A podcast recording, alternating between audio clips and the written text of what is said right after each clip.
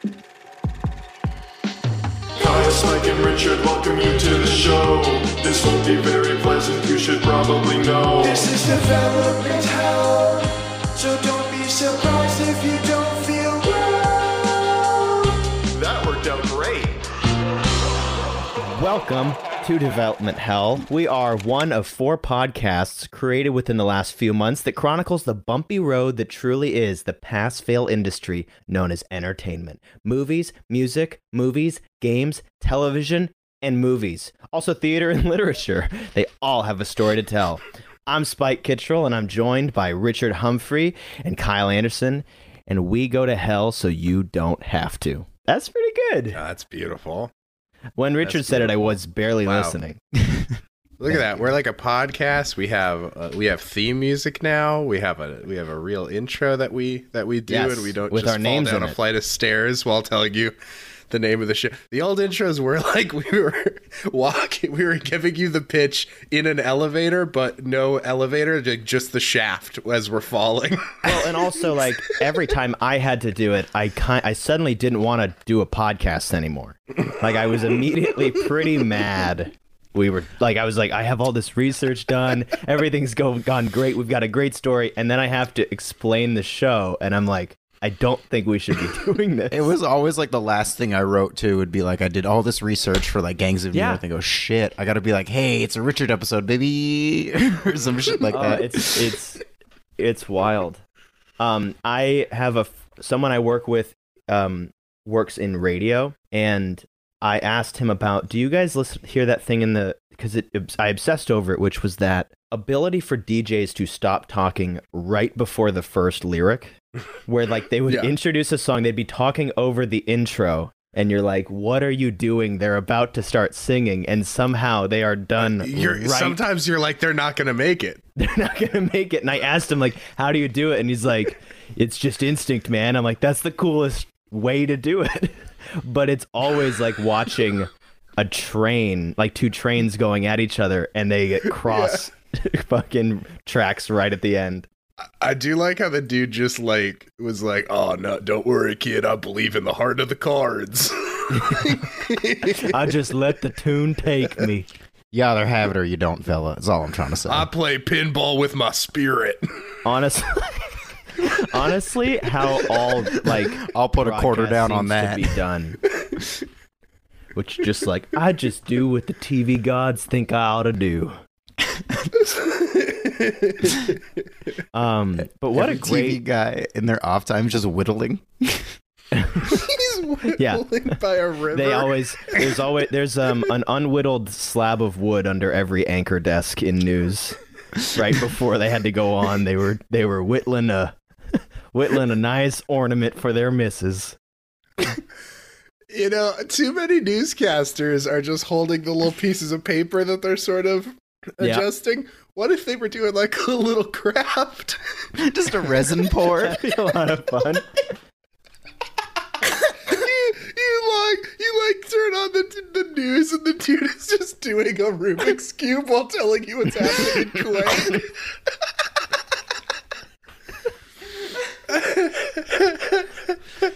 He's just building tiny furniture. He, You're like, like- what's it for? He gets one side of the Rubik's cube solved, gets psyched, and then tells you about a fire. totally. Oh man. Uh, Well, I mean, when we were back on the radio, it was a great segue into this week's episode, which is on um, our first album. We've dipped into we dipped into theater. Have we we dipped into games, kind of game movie stuff, and now we're in music with uh, Guns N' Roses 2008 Chinese Democracy, which is the sort of the the like template for a thing in development hell. Like it, like you know they say you know oh Avatar is was the development hell of move or the uh, the the Chinese democracy of movies. Sort of this thing that we've all heard about but don't think exists. You can find tons of articles written before 2008 you know called like the ba- the greatest album never made or the the what happened to Chinese democracy. People had this this thing took so long to come out that there was a whole industry for years of talking about how it will never come out. um, so which is which is maybe only like in the same vein as like Duke Nukem, where these two things I feel like the the the fact that the the joke almost became that they'll never come out, mhm. and then when they did come out, it was kind of just sad. Yeah. right, A- and you see other things like this that don't come out, and they typically, I feel like the story is like, oh, thank God. It or like I felt that way with like Borat 2 where it was like I sort of grew out of wanting this, you know? Well, also it like they they like radically changed what Borat was. Yeah. like Right. Borat's woke now. like Borat used to scream and he used to like yell at old Jewish people and like call them horrible things and like now Borat's like respect women, yes. So Chinese democracy is one of those where it actually it came out and I think with time and maybe our musical tastes it doesn't quite land but it's a it's not the worst thing to come from. It kind of sounds like it took 14 years. There's like 14 years of sh- shit in there. Um and and we haven't talked about music too much and and I don't even know much about your guys' musical taste. So Kyle what like how much rock and metal and specifically like Guns N' Roses love or awareness were you taking to this? And what did you think of the album? Um well, I mean, aside from my Axl chest piece, which is just sort of Which you're uh, showing us now. I got. You ha- all your yes, shirts are yes. cut out. They have a hole cut out in the Yeah. middle to show it off. What's crazy is uh, Sure, Kyle Kyle has done every podcast shirtless. This is the first one he's done with like shirt on but I can't hole believe cut it out took in the me middle. so many months to to put it together and think we should do this episode. But yeah, he's got the tattoo of Axl on his chest. Axl in the tattoo has a tattoo of Richard. That's something to unpack later. it's inter- it's a lot to unpack. Have you guys ever been to like a, an event or anything that charged your uh, vehicle by the axle? Because I always am like, uh, uh, uh, one more, please. um, I'm glad you're honest. Needed that to happen? That joke charges you by the axle. All right, we can work with this premise. one more, please. Um, I like the joke because I'm polite in the joke. Yeah, yeah, no. You unzip your sweater. that I need. to reveal the hold shirt. I'm glad Yeah. I'm glad that joke about Axel's rose. Um. So, uh, so kind of in the same way that uh, that Spike was with video games is sort of my um my 80-20 split if you will towards music like i love music uh but i'm not like a big music person like a lot of people have like this is a song that like saved my life or whatever i don't really like i just like a little bop a little boom bop Nicki Minaj's Uh, super bass. little Nicki Minaj's super bass. That song saved my life. WAP changed my life. Yeah, until I was really lost until I heard "Beez in the Trap," and then sort of everything Shit turned around. I got a job that day. Uh, no, no, but that's not. I'm not trying to make it sound that anybody who does love music making them sound silly. Or you're right. If you love music, you are correct. if music means a lot to you, you are right. I'm the weird person. You never see that guy standing on the that. corner with a No, I- megaphone, like against music. No one's gonna take Yeah, that no, harsh a uh, stance. I, I I love music, but I'm like the kind of person. I've gone to very few concerts, probably like eight, eight maybe in my life. Right? Uh, I like them though. Uh, don't get me wrong, but it's just not like really my my thing. I'm not like the kind of person that knows the name of every person in a band. I don't know if I've ever known the names of a full band. People will be like, "Who's your favorite guitar player?" And I'm like, "Oh, there's more than one." Lindsay Lohan in Freaky Friday. the one I'm listening to now. All right. I, I always like look at them and be like, "Now, is there one of the Stuart Little movies where he had a tiny guitar? Am I imagining that?" Yeah. I feel like between those movies, they had that mouse do every activity. Like I could tell you, every you, fucking you could tell a stranger like do you remember that part in Stuart Little 2 where he's like throwing rocks at the into the quarry someone would say they remember that or like do you guys know that's like building Do You guys a remember model when, when he was dressed as the little bellhop? right yeah It's He was a tiny little you bellhop. That didn't happen, but you can imagine him in the little you hat. can completely invent Stuart Little scenes and no one would refuse to believe So- it happened If I told you guys that there's a third Stuart Little movie, would you believe me? No, if you told Yeah, me there were doesn't he fuck nine? Stuart Little movies, I wouldn't say no. I'd go, "Oh, I didn't know that. And I would never look into it and I would share it with somebody else. Yeah, but there is a third one, and it's just hand drawn animation the whole time.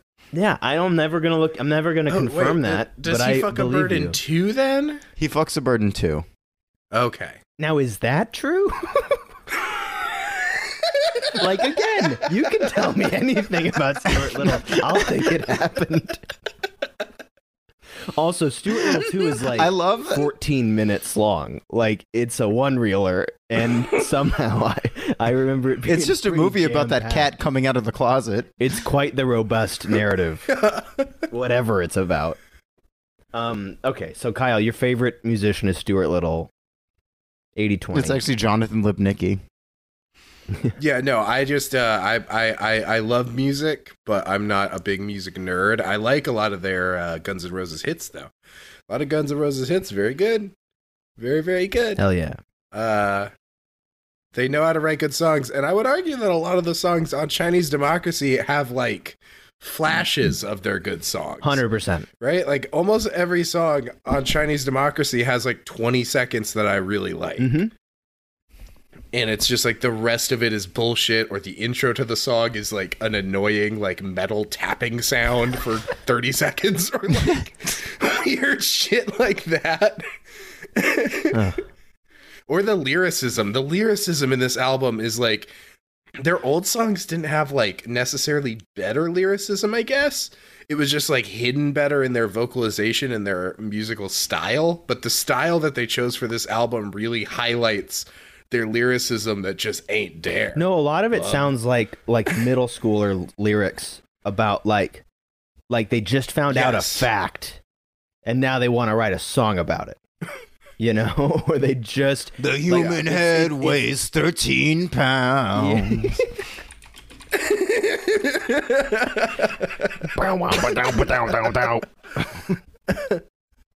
but like but like because they are sort of like the they're like the rock band, right? Like right. Well, they're they have a music video for for Sweet Child of Mine where it's like, oh, here's a music video of like what it's like to be a rock star. You Yeah. know, like that's like half their music videos. Or Paradise City. Paradise City is the one that's like intercut with them doing a huge stadium show. And it's like for sure. Oh my god, if you ever dreamed of being a rock star, you're dreaming of being Axl Rose. Like that's who you're thinking. I of. think a lot of people don't understand that they made they they were like a 90s band. They I mean, Appetite for Destruction comes out in the late 80s. They they do most of their great work in the 80s and because of Chinese democracy, they're sort of absent through the 90s. But They were like the tail end of a genre. They weren't like the start of exactly one. You know? it but but and they could have survived grunge had what we're about to talk about not happened because there was such a feud between uh Cobain, Kurt Cobain and, and Axl Rose and the band's you know sort of the the new flavor of the month coming in with a totally new sound that Guns N' Roses was Well, you already know, you know who won. Oh yeah, no. When when they feuded in '95, Guns N' Roses just started sweeping. '95 on, they won the annual Nirvana versus Guns N' Roses contest yeah.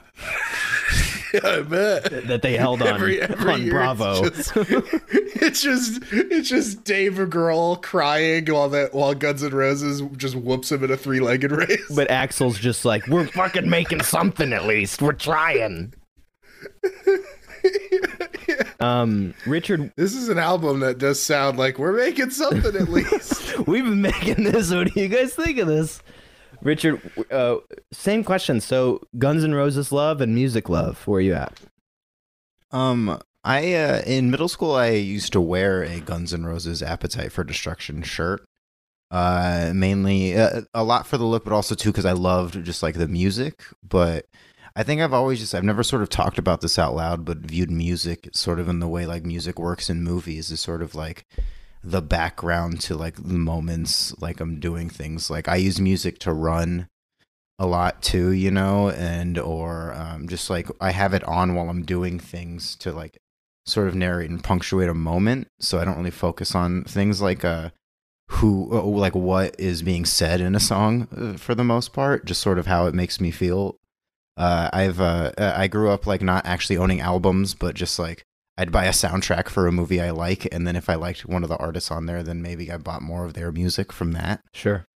I mean, I have like favorite artists and things like that, but I did love Guns N' Roses growing up. I mean, like uh, You are, my- you are like Sony Music's ideal music purchaser. exactly. Honestly, yeah. Like you'd you'd uh, you'd make a movie. It would have like in uh, an airborne toxic event song in it, and I'd be like, oh, I guess I'm buying one of their albums now. you know. Good band. One of the one of the eight bands I've seen live. So, here you go. That's awesome. Um, I went to uh, high school at like a magnet school for music, playing drums, and before then, since then, I've just been, I guess, like the inverse of what Kyle's talking about, where like I am sort of the music obsessive and trying to find new things and like investing parts of me in bands and like, like I will occasionally get very emotional when I think about the friendship between Blink 182. like when I think about Tom DeLonge, That's how I feel Mark about Hoppus all time not low. talking to each other, I get very emotional. and um and and things like that where like I I I yeah, I'm very invested in sort of music. I can't say I bring much to Guns N' Roses as with the exception of like Appetite for Destruction like Richard was saying where that's an album where some of these bands have albums that are so seminal and it's huge starter rock. that It's it like and also appetite for destruction could be their greatest hits it's one of those where like they came out fully formed and perfect which can sometimes really fuck a band if you look at their greatest hits album cover, it is the Appetite for Destruction cover, but it's silver and says greatest hits.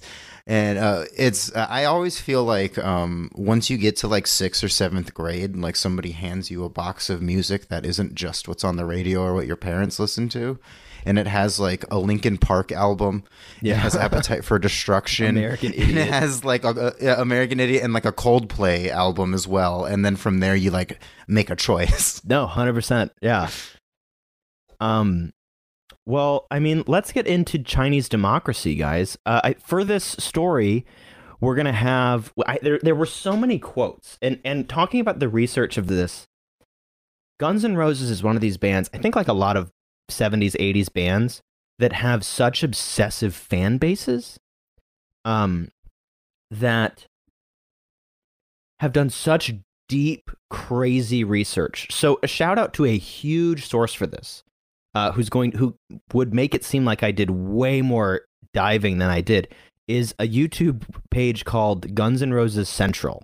If you are at all interested in what we're about to talk about dig into this guy's work and see how i mean you if any moment happened in these guys' life it's covered on this youtube page um and this is this Wow. I would say about a half of this is a paraphrase of this guy's work. So thank you to this guy. I don't know if I could find his um his his name, but yeah, Guns N' Roses Central on YouTube. Check that out uh, for more stuff we'll like put this. a we'll put a link in the description, for sure. Um, Yay, show him some love in the description. and then um and then leave a comment on his page saying uh, "Development Hell sent us." Yeah. And but then also not before leaving a comment on us because we need comments, guys, and r- rates and reviews, preferably five stars. Tell tell us, sh- share us with your parents. Your parent, we're, I feel like we're a good show for parents. It's like play it in the car on the way to school that you're not going to because we're all Play it in the car. Play it- Hey, look, I play mean, us in show the them the show them the Popeye episode. They'd like it. yeah, and hopefully it sounded okay. um, Otherwise, don't let them listen to it. otherwise, we're trying a whole new way to record this week, and who knows if that'll work. So it's hard to jump in to where like to start with Chinese democracy.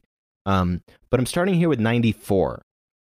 Uh, with a specific moment. And we're going to be having Kyle play a few parts, including Axl Rose, and Richard play a few parts, including Slash, because we're going to be throwing to a lot of quotes here.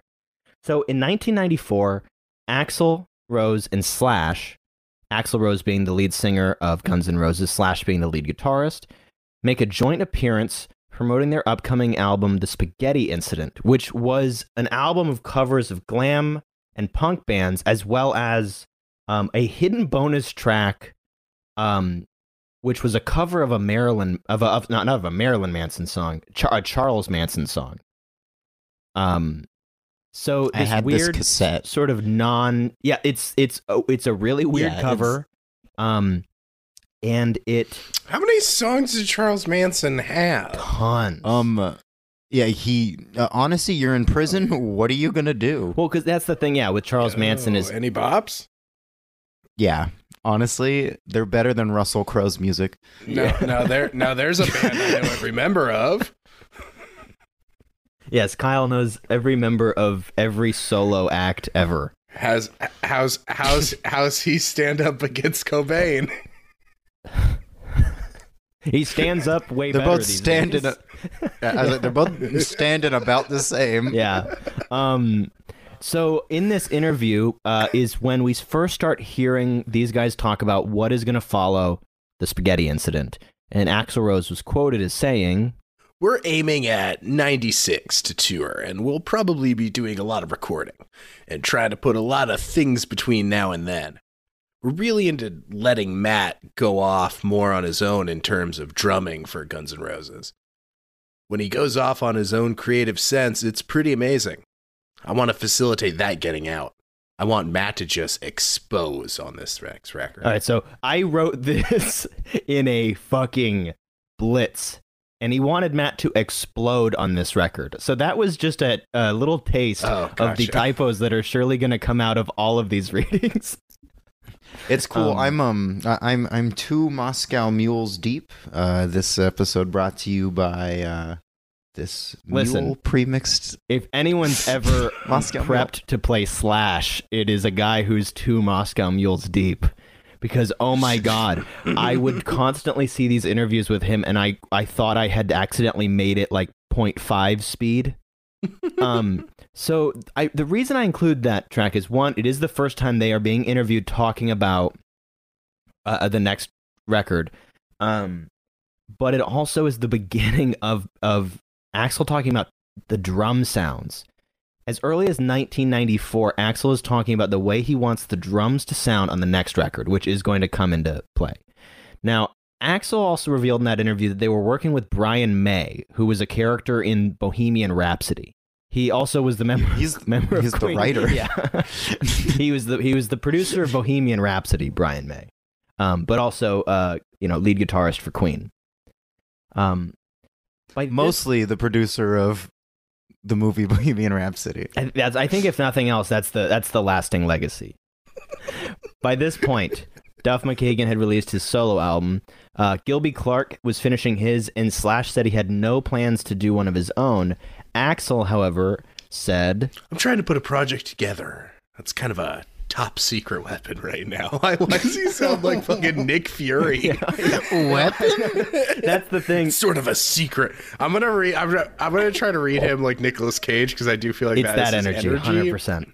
And uh, trying Nicholas to, uh, Nicolas Cage's favorite song of all of time top is one of the songs. right Is the song "Prostitute" on this album? Right? No, this So I is do feel like this that- is a that goes music, full circle. musical adaptation of Nicolas Cage. I'm trying to make something. Secret weapon. Axl Rose has definitely tried to kidnap the president.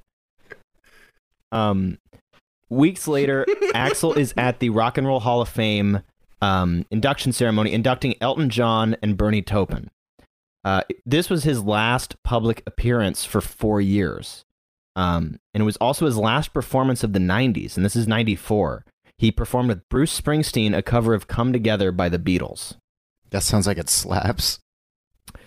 Yeah, you know, it's Yeah, it it's sounds like a pretty good performance. yeah, whatever You you are know? imagining is what ended up happening. Again, remember this is sort of pre I'm working on Chinese democracy Axl Rose. So like it's still he's still He's not fat in. yet, right? N- No, there's no no cornrows, like no everyday cornrows. Yeah. Um. At some point, he just looks like Bret Hart. Yeah. yes. At some point he looks like he's well, he goes like from he goes from looking like Bret Michaels to Bret Hart. hey yo.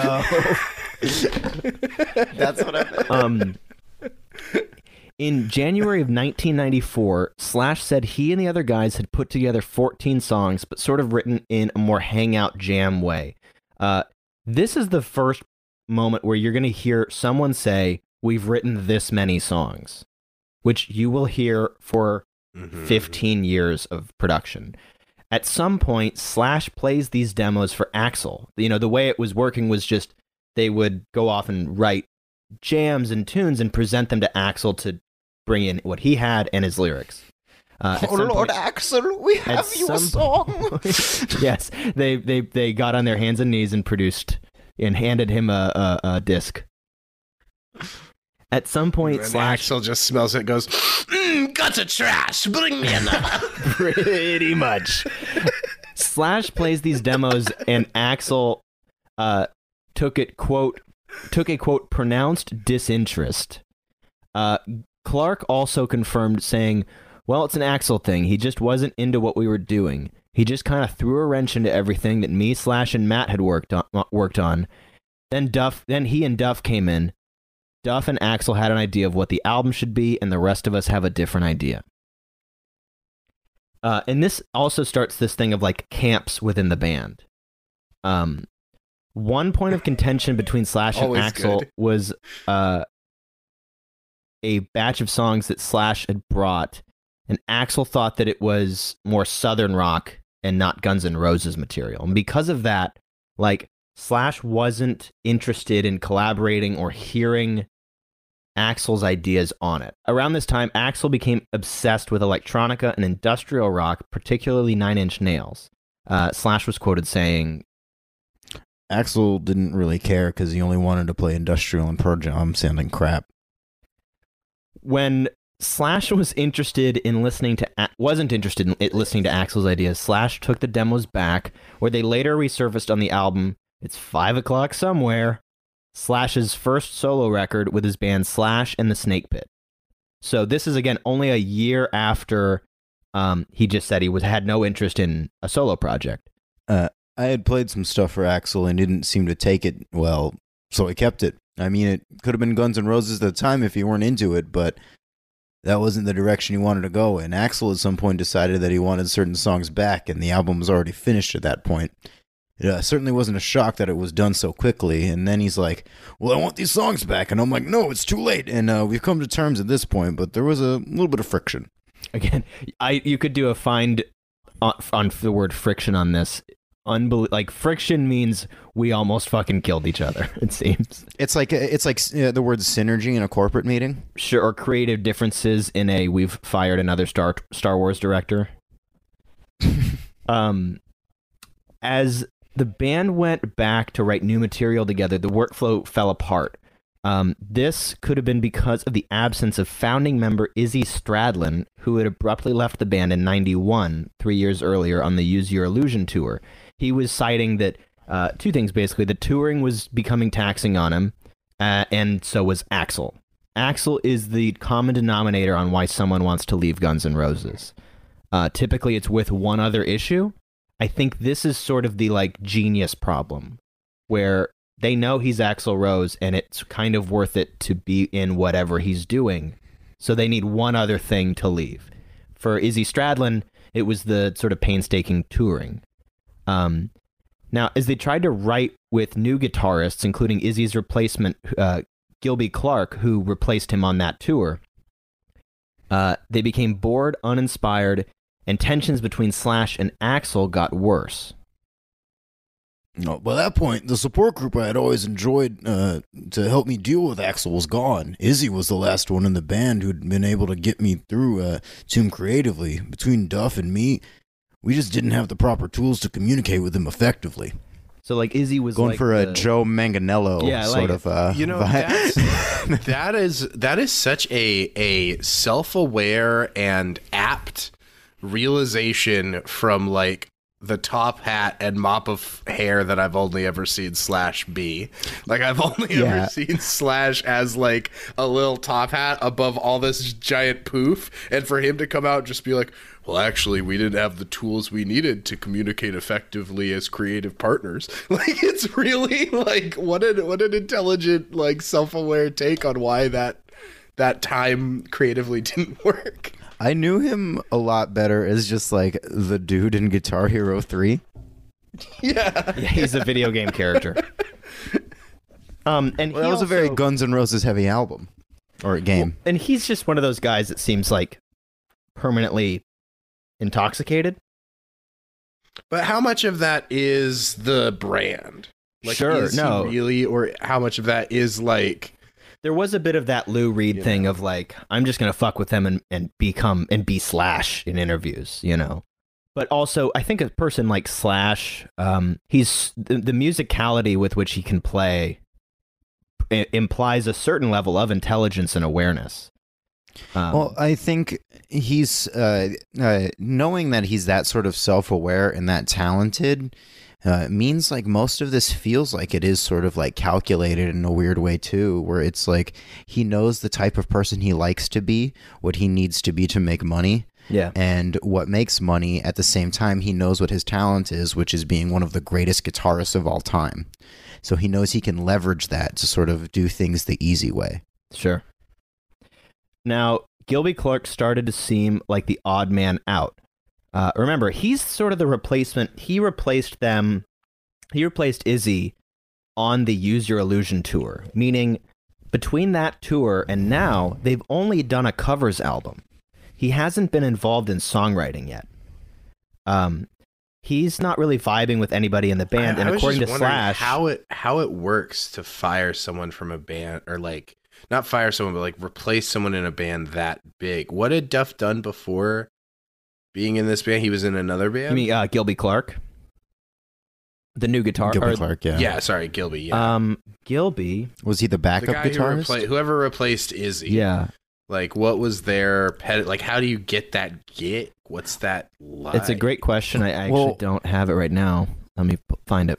Well, it's like because also when you have someone who's because you can't just have a hired hand who can play the songs because then you're looking for a creative partner who's like you know eventually we are going to make this a no a new album you know what i mean like not only can this guy do it in the touring schedule and you know like personalities melt it's like can he be the next person we need creatively to step up to the table Well, Journey did that with a whole ass lead singer. They uh, got like Arnel Pineda from the Philippines just because he was super good at sounding like Steve Perry, and then toured with him for about eight to nine years before hiring Steve Perry back. It seems like Gilby Clarke bounced around LA punk and metal bands. Uh, we might end up with some, again, looking at comments on these videos I found, we might end up with some Guns N' Roses completionists listening to this who are going to yell at me. But it seems like of all the people we're going to talk about replacing people, it this one seems like like you know the band just knew this guy from from the scene. Um, hey, sometimes you're just doing scene, coke with the right yeah. person, you know.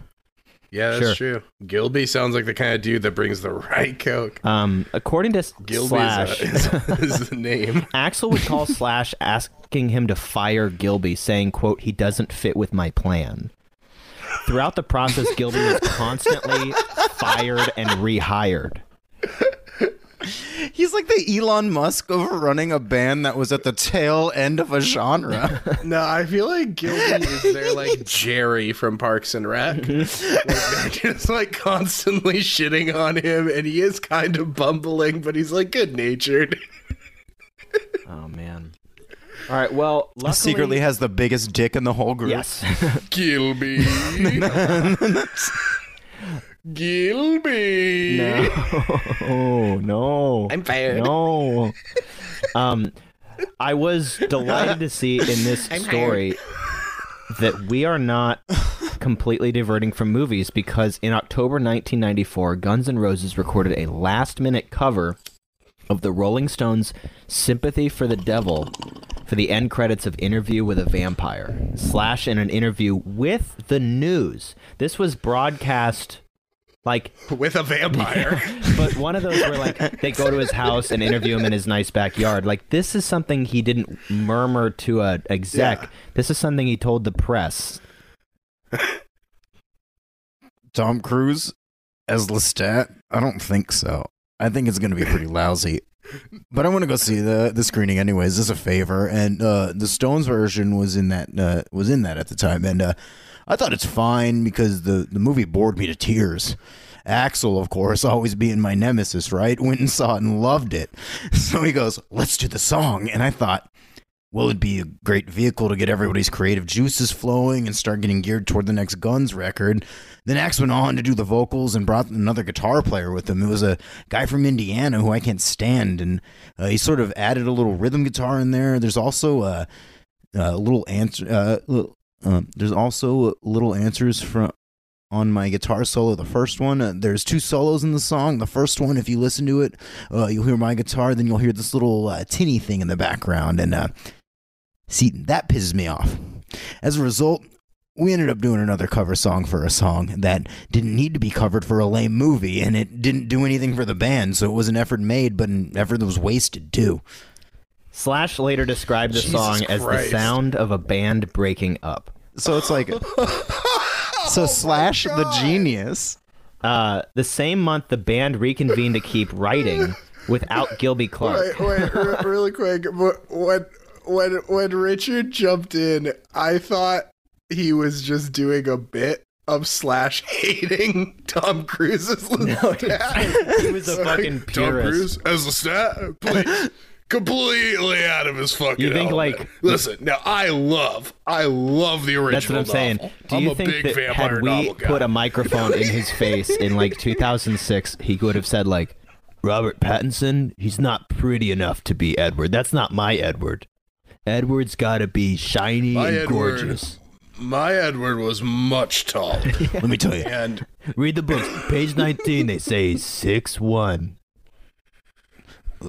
Let me tell honestly, you. I feel a lot like Bella a lot of the time. And I think they nailed her. I think Kristen's going to do a great job. I, I gave her a call and I think Kristen's great. She I sounds think ready. Kristen's great. I just don't trust this Harry Potter kid. Uh, yeah, let me tell you about a new book I've been reading. So it's based on these Twilight books. right? it started on the internet. He spends an hour of this interview describing everything that happens in Fifty Shades of Grey. So Anastasia Steele, right? So, so she's so she. I remember reading the original elevator scene before the website took it down.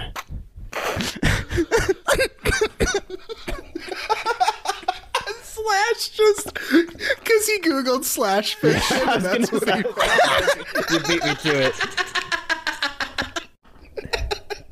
I do. It, here's the thing, though, is that he was. It does kind of seem like he was like, okay, I'll. I didn't like this movie, but honestly, if you're super into Yeah. it, maybe it'll get us fucking going on the right track again.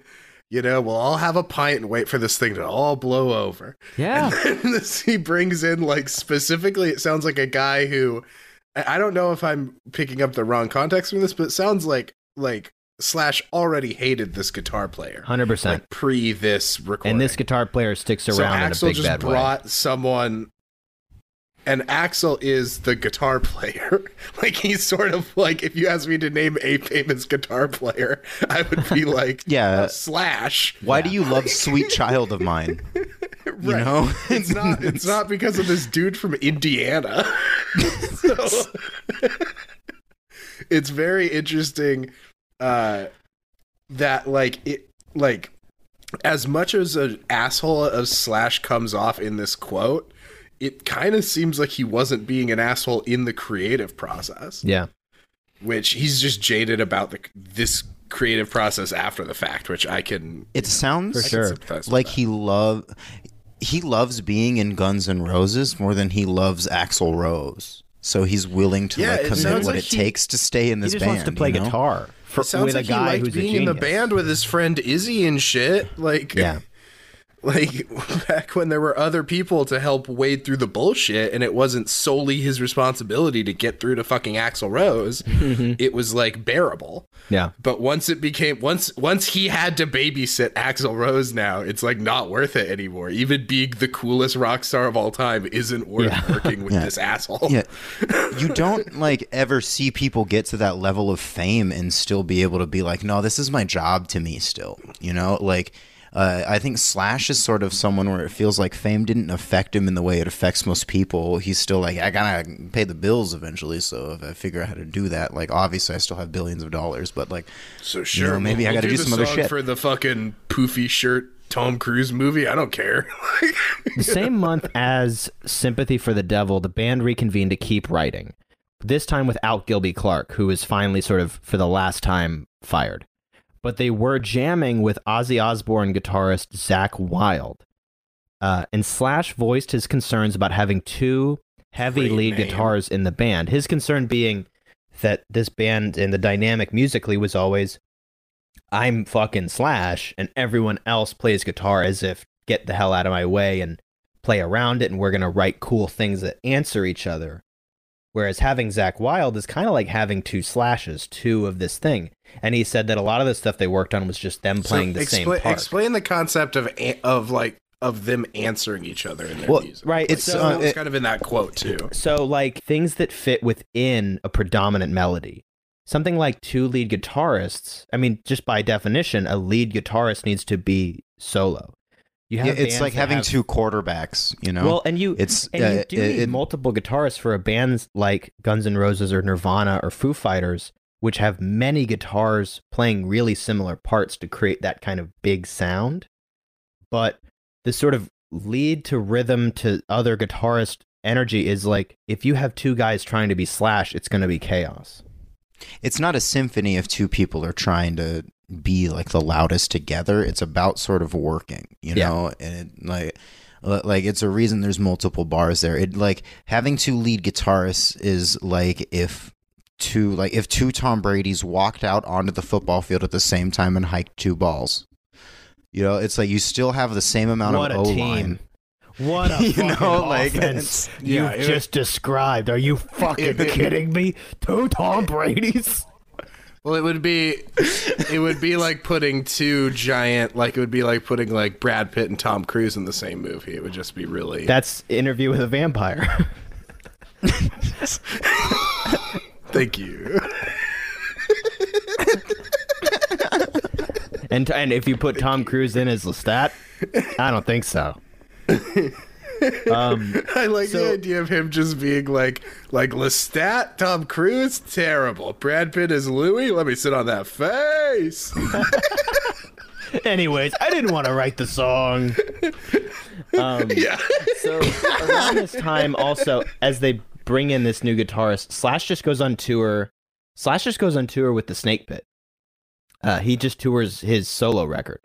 Um, and in the spring of '95, Izzy Stradlin starts jamming with Duff McKagan again after Duff asked him to help writing with the new record.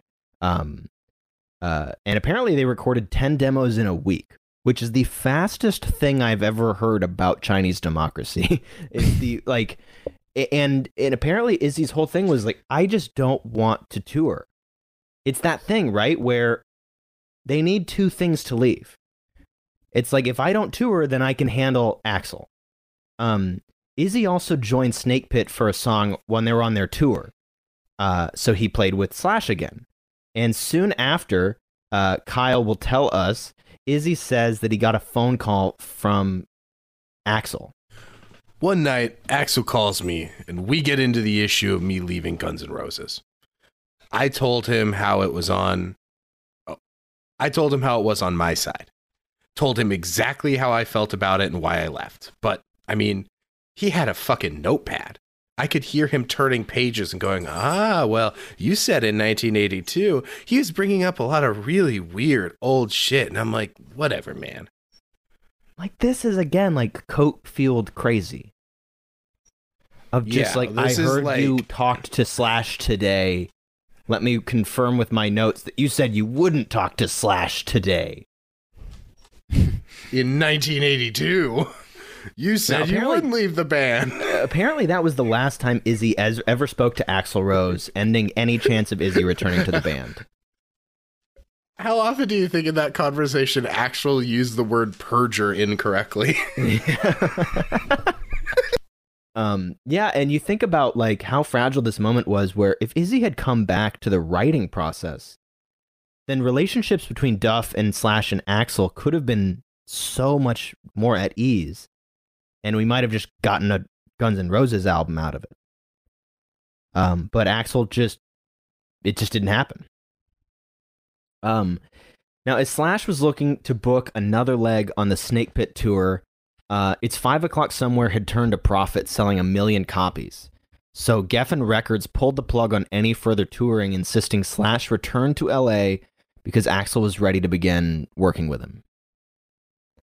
Um, so that was a that was a uh, slash album that turned a profit or an Axl? yeah, album? so Sla- the so when Slash Slash gave those demos to Axl, Axl said no.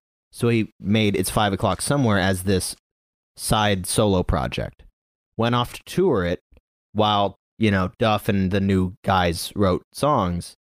When that album turned a profit, I think Geffen was like, You need to get back here and start working with Axl because it's the two of you or it's nobody. Um and when Slash was a little iffy on it, uh, Geffen made it really clear like there is no more financial support for your tour. You're coming back to Guns N' Roses. Um, Axl brought in his childhood friend Paul Tobias for rhythm guitar. This was the tinny sounding guitarist that was brought in for Sympathy for the Devil. This is the guy from Indiana. I don't. Um, I don't like people with two first names, but the audacity don't like- and to make your Well, last if name Tobias Tobias. is involved The name at all. Yeah. Tobias. Ew. Yeah. Uh, this upset Duff and Slash, with Slash saying, It's not like you hire a bunch of session musicians and make Guns N' Roses. Ironically, this is almost what Chinese democracy ends up being. Um, through 1996, the band starts writing again, and seemingly it's going well. Interviews, you hear all these interviews. Yeah, you know, we just met up this week, or I've been with Guns N' Roses the last three weeks. But the crazy hours, the increasing drug use, and Axl's insistence on auditioning multiple guitarists led Slash to finally break. I woke up and I was suicidal one morning. Literally. I went to dinner with Keith Richards and said, I just I just left rehearsals. And Keith said, You left? And I go, Yeah, man. And he goes, You never leave. Now, that was said in this weird way with by Slash, more as with Keith going like, "You don't do that.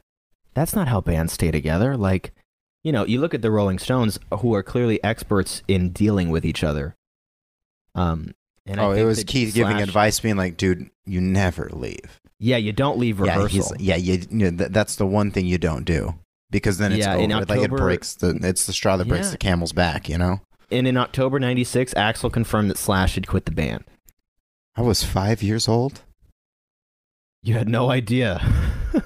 no one fucking told you. Not a care in the could- world. You could have fucking stopped it. Yeah, where, where were you? you did nothing. You did That's his fucking nothing. Wahlberg saying he could stop 9/11. It's like Yeah, fucking, bet you know, if I were a little if I- older, I could have kept Slash. if I Guns N' if it I was was me there, if I was there, recording if I was there in that recording my session, I would have been there. I would have been outside that door. I would have been like, Slash, no, you're staying here. You're gonna be You part of never Guns N' Roses. Slash, you never leave.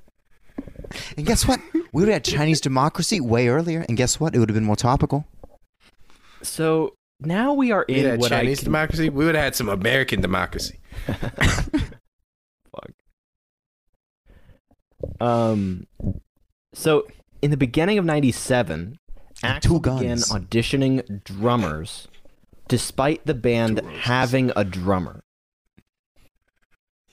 Okay. So, despite Which Matt is- Sorum still So, being a member of the like, band, Like how how is he allowed to? Don't they have contracts that are like I'm the drummer for Guns N' Roses?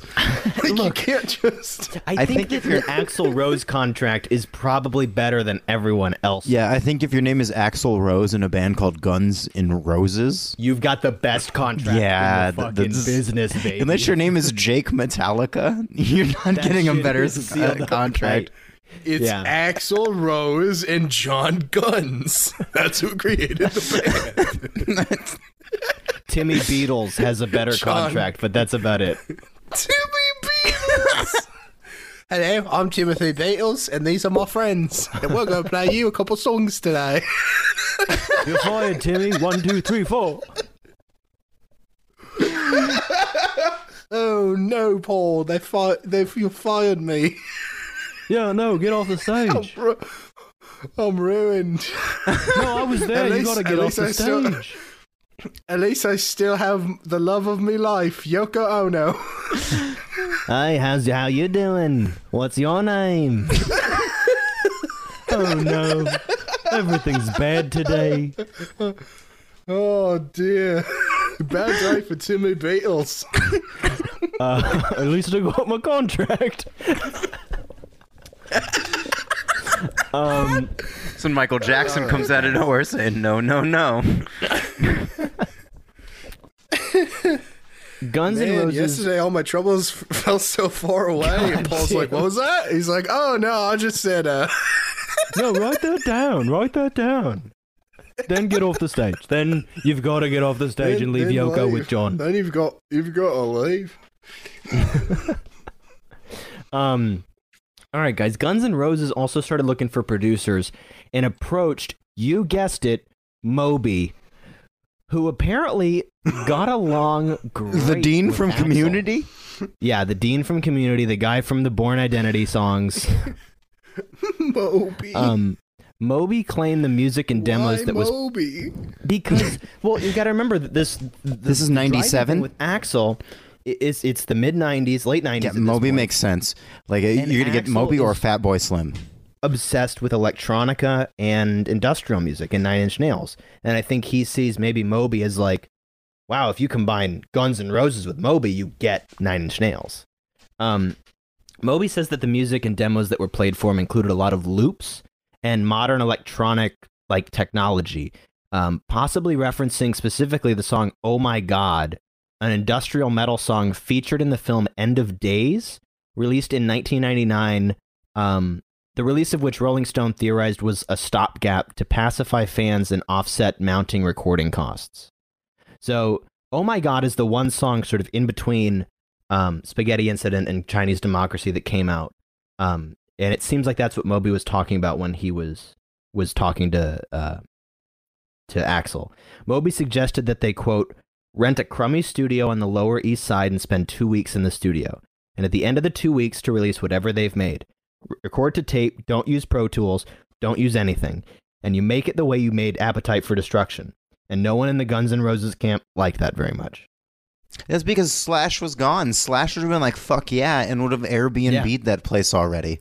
You know, he would have like been like, yeah. and it's it's that, and it's also like you know when someone's two hundred grand into Scientology, and then they start seeing weird shit, they're not going to leave. Like I think you've got so much money invested in this weird electronic album that someone telling you to just make it real quick this month, your brain can't admit you fucked up for four years. oh, I thought you meant there was an actual Scientology connection, and I was like, whoa, that's no, the I just mean like you see that Yeah, where yeah, I know, I get that, Pay yeah. enough money to where you can't afford to stop believing.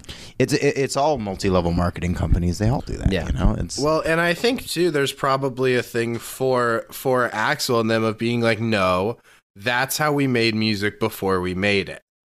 You know, now we make music the right way. You know, or whatever he thinks that that has become since this happened. You know what I mean? Like, I don't know, because to me, that's like, yeah, just go do that, dude. Your fans will like that way more anyway. And if that fucking doesn't do great, well, it was two weeks of your life. You know what I mean? And like, you could rent a studio out for another two weeks and make a new album. Like, it's it's not. that's something that interests me so much about an album being in development hell is like we sort of know how long it should take to make a movie, right? We have a rough guesstimate. We know sort of how it four days Yeah, fat it should be done. Um, we we know how long it, roughly it should take for like a video game, right? But three a- days. an album could be three days. An album is sort of this like eh, like mythical like who knows like sometimes they're written you know in a in a fit of inspiration in a night and sometimes they're written over the course of 10 years you know like Yeah. and it's also like with movies, it's like step one, you write the you have you, you write the script. Step two, you get a greenlit. Step three, you make the costumes. Albums is step one, you write the album. You know, Right. and Yeah. it's it's really hard because you are making the. It's one of the more immediate art forms. Music, and I'm sure you throw they Yeah, it- throw away so many songs too. Like to get to the songs that they have, there's all these songs that like Or you do what Drake does and you just release an album once a month, you know, and you just like dump everything and you just stays in a studio. wasn't it? Uh, or Woody Allen uh, making a movie Ba- a year Ba- for like 30 years. Yeah, why? Bass God did a mixtape with 800 tracks, like 850 tracks or something. Well, then that's like um, that's like that vault they found when Prince died that had like 800 songs, and they're like, he just kept all these, and I'm like, yeah, probably only like 14 of them are good though, because that's what you just you just That's keep the problem real. is that we know? discovered that Prince mostly wrote bad songs. yeah, a lot of those But like that's the thing, right? Is that most creatives mostly make bad things. hmm But music it has to like you have to pay the same amount for every step of the process. Well, it's art. whether you're just figuring shit out or not. art is just throwing stuff at a wall and like when something sticks it sticks but most of the time that shit doesn't stick Honestly, what it sounds like to me is Moby was like, dude, you don't know what kind of album you want to make. And you need two weeks in a recording studio to figure out what the fuck sound you're even trying to get to. Yeah, he, he's asking. I think he was asking them to become impulsive again. Mhm. You know, this is the sort of knock on you two, where it, it's this is to become too calculated, um, and so by the time it comes out, it does not feel like an extension of you. well it, it's like when um what rivers cuomo went to like harvard and found the formula for the perfect song Ugh. and just kept pumping it out and it just like broke Well, music and you know about his spreadsheets. Do you know about his spreadsheets? yeah like the, the dude's a fucking where nerd he Rivers Cuomo will think of a phrase. I don't know if he still does this because listening to his the last few Weezer albums, it doesn't seem like it. But he was on a stretch where he would think of a phrase. Let's say, uh, "The light looks so great," right? well, no. So like, the light looks so great, and he goes, "The light looks so great." That's five syllables, and he adds that to his list of five syllable phrases. Then he will hum a tune realized that he needs a five syllable phrase for this one part and just goes and finds them and started writing songs with a spreadsheet. And he even bragged, like, yeah, it sounds like I wrote it personally, right? But I didn't. It was completely mathematical. it's it, And it's, like, all an algorithm. so he's like a sad. he's the human Netflix like recommendations algorithm, and he Right. figured out that I- people He was. I really don't think like o- OK Human seems to have not been written that way. Um and and everything will be all right in the end. Like Reese I think he announced he said that in an interview and he became sort of embarrassed by it. So I don't think he writes that way anymore, but Yeah, I mean well- you'll hear certain similar um similar techniques are employed once they start really recording uh, Chinese democracy. It, it's sort Um, of like a Rivers Cuomo unclipped the uh, lapel mic, walked out of the studio, and just got fucking swirled by everyone in the music industry for being Yeah. such a fucking nerd. Well, like my my fiance's uncle is a uh, Rivers Cuomo. He's a, he's a he's Rivers Cuomo. No, he's a uh, he- he's a uh, producer for Springsteen, and he produced for a lot of bands like Lifehouse and like uh, all, you know different various other bands. But Mm-hmm. they were desperate like, for I've- changes. I've seen, you know, not major bands, but I've seen like, you know, artists he's working with and seen, you know, the lyrics that they had for their songs before and then the lyrics that like he like changes. You know what I mean? And Mm. the the tweaks he goes in and makes at like a surgical level to be like, okay, if we end this with like different words and, you know, I, I don't know the terms, so I'm sure there's terms for all of this, but like if we end this chorus differently, we can lead into it different here and like so I, I'm sure that like at a certain level of music production too, it just becomes so done by community. You know what I mean? Done by committee. Yeah. Where it's like there's so many people checking off that this is a uh, Guns N' Roses song that it couldn't possibly. This used to one. be a song about a community college. exactly. Yeah. This used to be a song about a community college. Um, all right, so drummer Matt Sorum, who was still in the band, uh, introduced Axl to guitarist Robin Finck, uh, thinking that he'd be a great new dynamic to lure Slash back into the band with. Um, but Axl Finck. just, but Axl just hired the Finck as Slash's lead guitar replacement. Like Matt Sorum, it seems like just wants everybody to get along. Um, because this became Matt Sorum's last contribution to the band. Uh, because in 1977 he was fired for the last time. It seems like everybody was kind of fired and rehired from Guns N' Roses once in their life. It was like a rite of passage. Um, but he was fired by Axl after Paul Tobias made a negative remark about Slash and Matt defended Slash. So really like Matt just was speaking up for the family like here bring in Robin Finck we can get Slash to come back because it'll be fun and just Axl was like no fuck Slash and in fact fuck you. Wait, so Paul Tobias is that little dude who like whispers evil things Little into the Weasley king's Indiana ear? guy starts Yeah. talking shit about Slash and gets Matt Sorum fired. He's like, he speaks lies, master. Punish him. His top hat is full of deceit, my king. um and He's that the dude. Axl chest piece. He's like, dude, I love you. See. I don't know Uh, uh, who this one more, Richard guy is that you have tattooed on it, but uh, you know, uh, no no no one more please. One more Axl please. one, mo- one more, please. um, in so in August of 1997, Duff McKagan quit the band. Uh, two weeks before the birth of his daughter, later writing in his autobiography, "It was not fun, and that's the reason. The reason why I stayed in the band was to be a bridge between Axl and Slash." Guns had been paying rent for a studio for three years from 1994 to 1997 and still did not have a single song. The whole operation was so erratic that it just didn't seem to fit with my hopes for parenthood, for stability. In a final meeting, Duff told Axl he wasn't interested in Axl as a quote dictator, and that was the last time they spoke for almost a decade. Uh, Axl Rose looks like uh, More like uh, Axl Rude. More like asshole Rose. Axl. Rose looks like that um uh, that, that episode of The Simpsons where Martin gets a pool and everyone leaves him and he's just butt naked in the pool alone. it worked out great. God, that worked out great, didn't it? Again, a reference to our first this episode does- that no one needs to listen to. but yet has is up there. Our most listened to episode, I think, uh, is that episode, Battlefield Earth, and uh, and Spider Man Into the Dark. Uh, the Church of Scientology I gotta get a definitely listened to our episode Oh, yeah. of Battlefield. Yeah, they heard me mention them Yeah, once in this episode. They just freaked out. We're gonna get a big bump There's on this one. there's no way that people look through this catalog and almost thirty percent more of them want to just only Jump listen to right Battlefield Earth. into yeah. Um. so Hi, Scientology. what if they still have to listen? Hey, if you're the Scientology person that still has to listen to this podcast, Oh, when we man. haven't mentioned it, and, and us mentioning it now is going to force you to have to listen to we the just next re-upped you 30 for two more months. Oh man, you know what? Take a You break. fucking little piece of shit. Listen, bud, go watch some. you Go, ridiculous piece of shit. You you turn us down. You watch you watch what you want to watch for the next hour. We are not going to talk about you.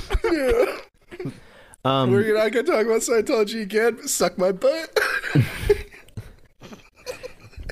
So by the late 90s, Axl Rose had gained a reputation as a major recluse, with fellow musicians and music reporters not really even knowing where he is or what he's up to.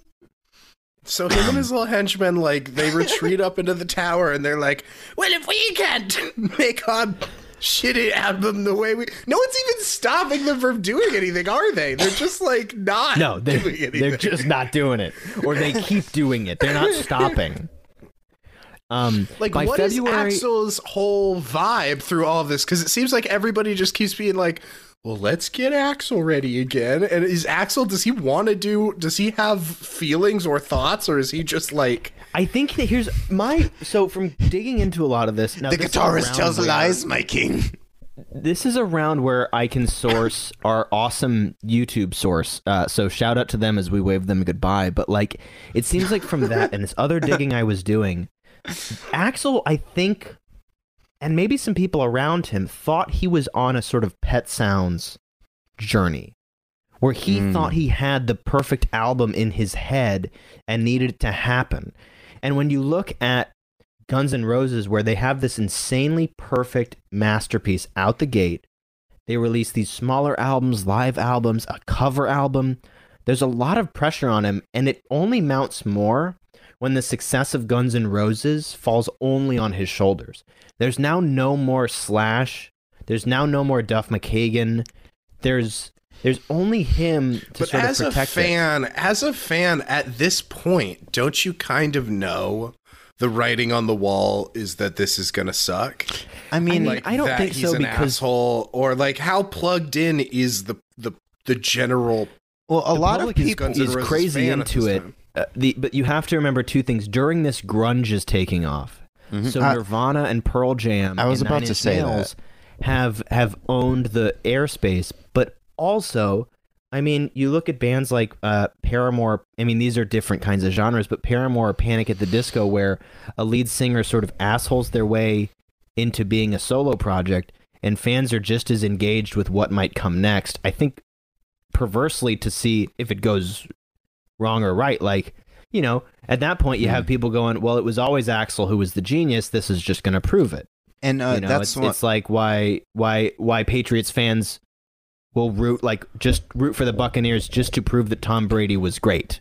You It's, know what I mean? Or it answers need that to believe in right. your guy. It answers that question that people always ask of like what would Nirvana look like now and it would be just Kurt Cobain like trying to hold an image together that he didn't want and I think like weirdly Kurt Cobain saw that happening and was like fuck that bro. You Yeah. know, he's like there's no uh, like in his head he probably saw no other way out in that option. And that's like that's another thing of like Axl was being treated the same way like Kurt Cobain was in that time of Kurt was like known as a guy that could just sort of stop everything in the middle of recording to go run in the corner and actually write the next good song. And like they treated uh they treated Axl as if he was that same type of dude. And like I sort of like that sort of became what happened in the industry was oh that dude who writes your songs is that guy who does that, you know? But Axl was treating himself that way too. because he That's wanted to is that be he wanted to be a kill guy who could he only get it Chinese out by kill himself you know? Like uh, because it's Right, either you kill is the- yourself or you make chinese democracy that's what happens you know You like either Now look, you either die or put it kill out your there career. to, to anybody listening. Those are not your only two options. You you No, reach, you yeah. call a friend. no no yeah like call a yeah. call call a slash um uh what what I'm saying is like it's that whole like you either die the hero or live long enough to see yourself become the villain Sure. like Christopher Nolan thing of like Chinese democracy is the villainry here you know like Chinese Axl democracy Rose- is the tenet. It's the tenant. Yes, it's uh, it's sort of Axl Rose becoming the villain of himself and sort of taking himself down in his later years. You know, like he's not revered as like a cool dude anymore. By February of '98, Guns N' Roses manager Doug Goldstein tell, uh, told Rolling Stone that the band had recorded more than 300 hours of material, and that they each would take a CD home, listen for parts they like, pick them out, and that's how they would build songs. Some things were three seconds long, some were three minutes long. A studio engineer, Kyle will tell us, recalled Sometimes it was just like a guitar lick. Oh, that's cool. They were then transferred to a CD, and then everything had an ID and a number.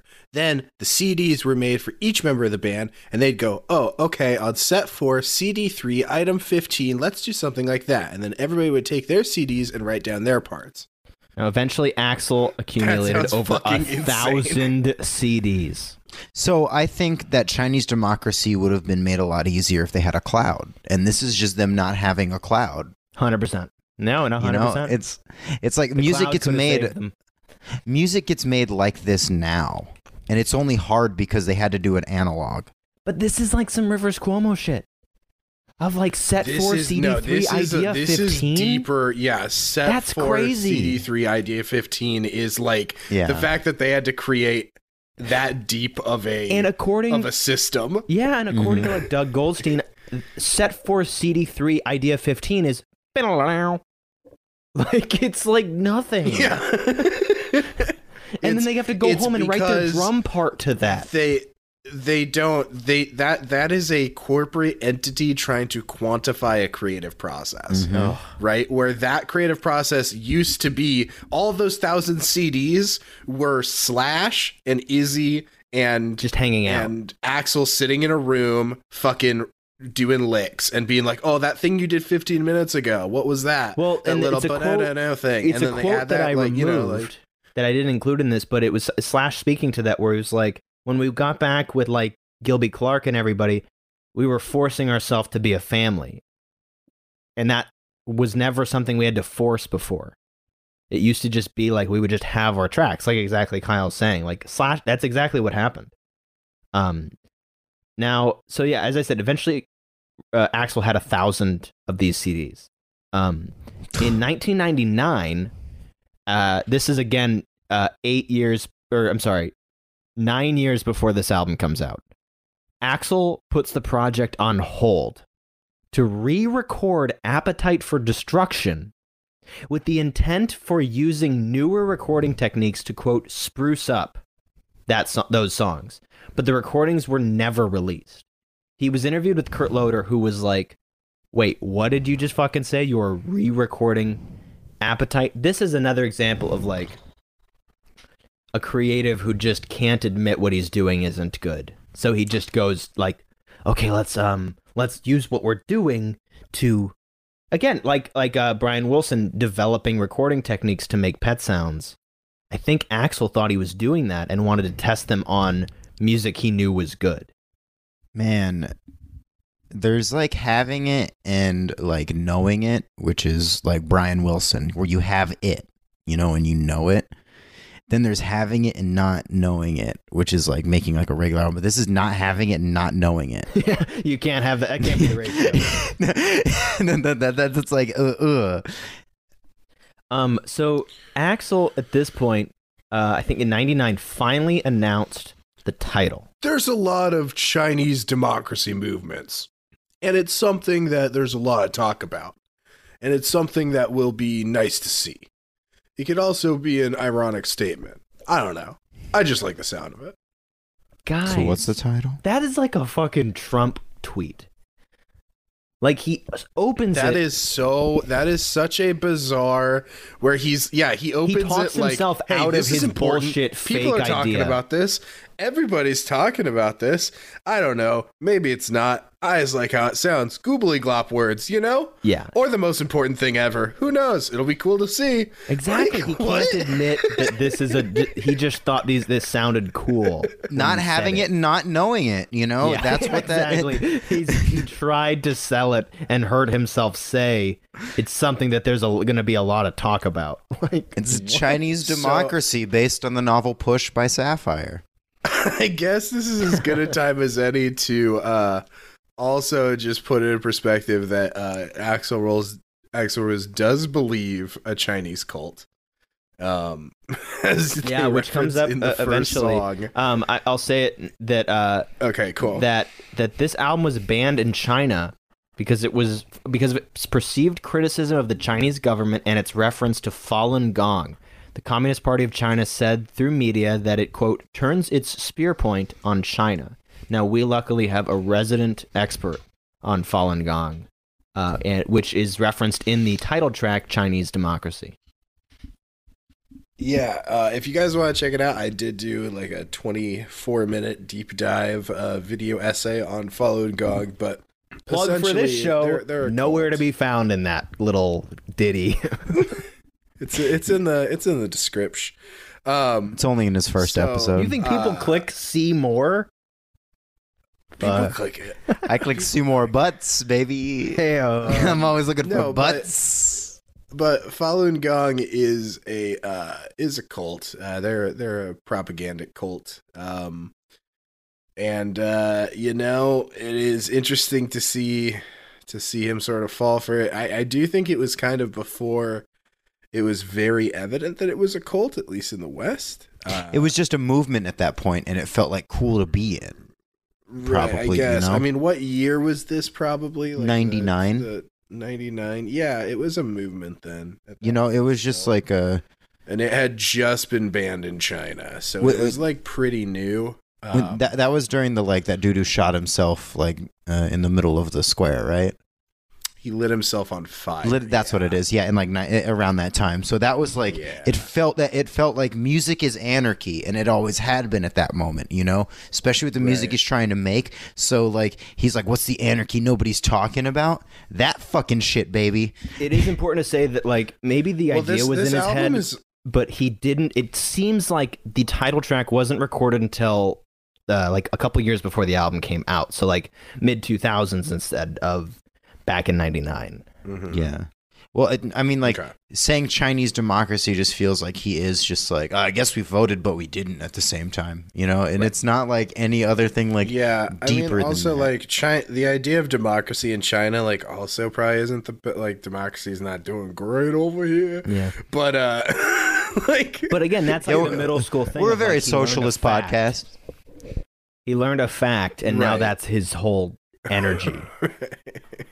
Um, right, right. Now in no i do i do think that uh that that like as a as a statement it is wild to to like make the statement in your song and then never really come back to like it. the album never answers No. to any of no it never has a point it ends on a whole thing of being like why should i prostitute myself and sell my art why do i do this you, you don't even like it and then people didn't like if this comes like Chinese democracy, he he lands on the truth, which is that that sounds like a cool name for an album. But if you're going to do it half-hearted, it is not a great concept for an album, especially if you're really only going to do it for half of a first song. yeah well that's the thing is that song that first song it like starts with like the chatter of like chinese people in a city or in a village or something and then it like i'm like okay so we're going like concepty kind of for this 100%. and then I- they like talk about China and then never again I listened to this album like fully today, and then another song, and and then like that chatter started, and I was like, "This this album's still going." Yeah, but the song and I looked still and I was like, "It just like it just started again." It And I just like the whole album, yeah. that the title track is a whole fucking road trip of a song. Like it is It's- a whole weekend. Between that and Shackler's Revenge, you need a fucking cigarette. You need to take a breather. It- How do you guys I- feel about Street of Dreams? Street of Dreams kind of good. St- Street of Dreams is the last good Street song on the Dreams- album. Street After Dreams Street of Dreams, kinda everything good. trash. Because I was when I was listening to Street of Dreams, I'm like, this kind of sounds like Guns N' Roses almost, you know. And then everything after that sounds like a bad Greta Van Fleet album. Which, look, most Greta Van Fleet albums are that, but that's not. Well, they're, they're, they're Kmart Led Zeppelin. Right. I I like Greta Van Fleet. Hey, we all do I here on this podcast. Die on that hill. Hey, I've Um, shopped at Kmart. we're all we're all Fleet. We're, we all live on Fleet Street. We're all Fleet We're all Foxes over here, right? here. We all be sending fleets. Be on the tweets, sending fleets. Listen, guys, in November of 1999, Axl played several tracks for Rolling Stone, uh, who likened the new sound to, quote, Led Zeppelin's physical graffiti remixed by Beck and Trent Reznor. Which, again, it sounds like uh, Axl is getting to what he's talking about. You could sell me on that. Um, you know, like you, Yeah. uh, like saying that is Yeah, pretty. They're just Decent. they're just doing blank meets blank. Well, yeah, those are like th- a th- Hollywood pitch. Yeah, yeah, th- those are just words at that point. That's like saying, you know, the next Marvel series we want is an X Files show based on Darcy and Jimmy Woo.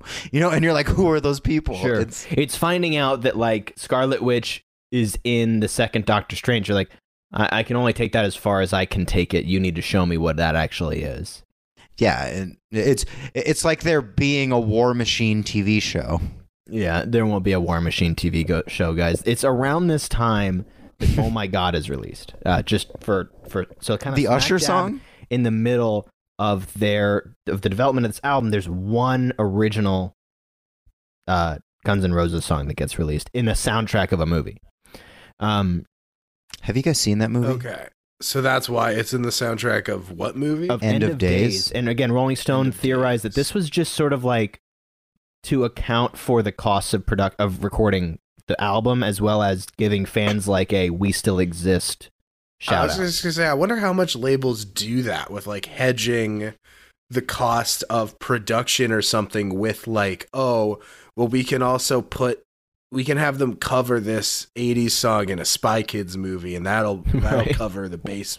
Well, you know, like it's like back then uh like the soundtrack was impor- as important as the movie you know it's like Yeah, you didn't soundtrack sales used to be a big deal. Late 90s You didn't like kind of post sell- Matrix.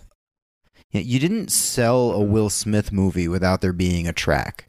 Right, or without didn't, or uh, like Wild, Wild West. you think about like Freddy versus Jason or in that era of movie like Resident Evil and Underworld Freddy vs. Jason trailers- unlocked like metal for me. But the trailers would always end with a title card that said like with new music from Evanescence and Il Niño, you know, Power yeah, Man it's like all that- 5000. Yeah, and you got psyched.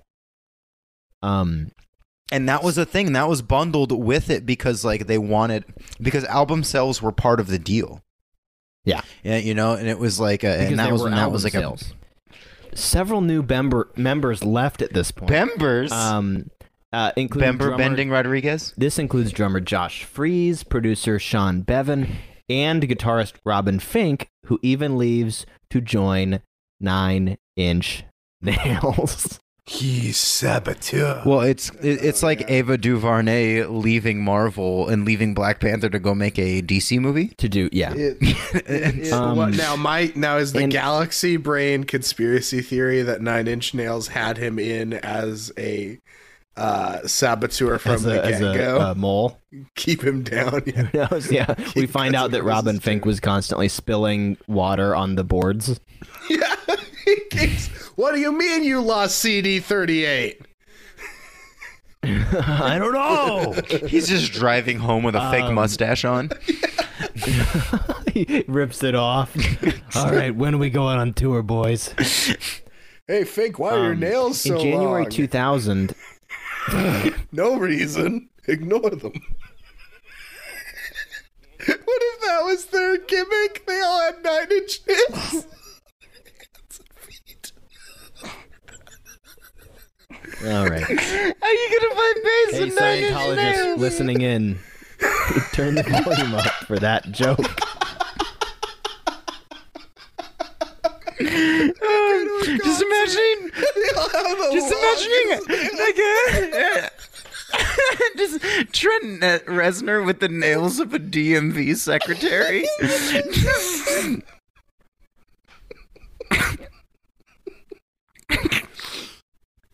I'm sorry, go on. Can't have gloves like that during COVID. Break through the gloves. Looking like Freddy Krueger. the whole band. Look like you got a. Looks like the whole band got a bag of bugles.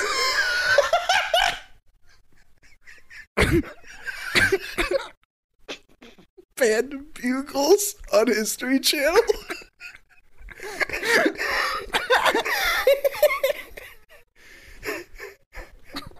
Listen, Doug Goldstein.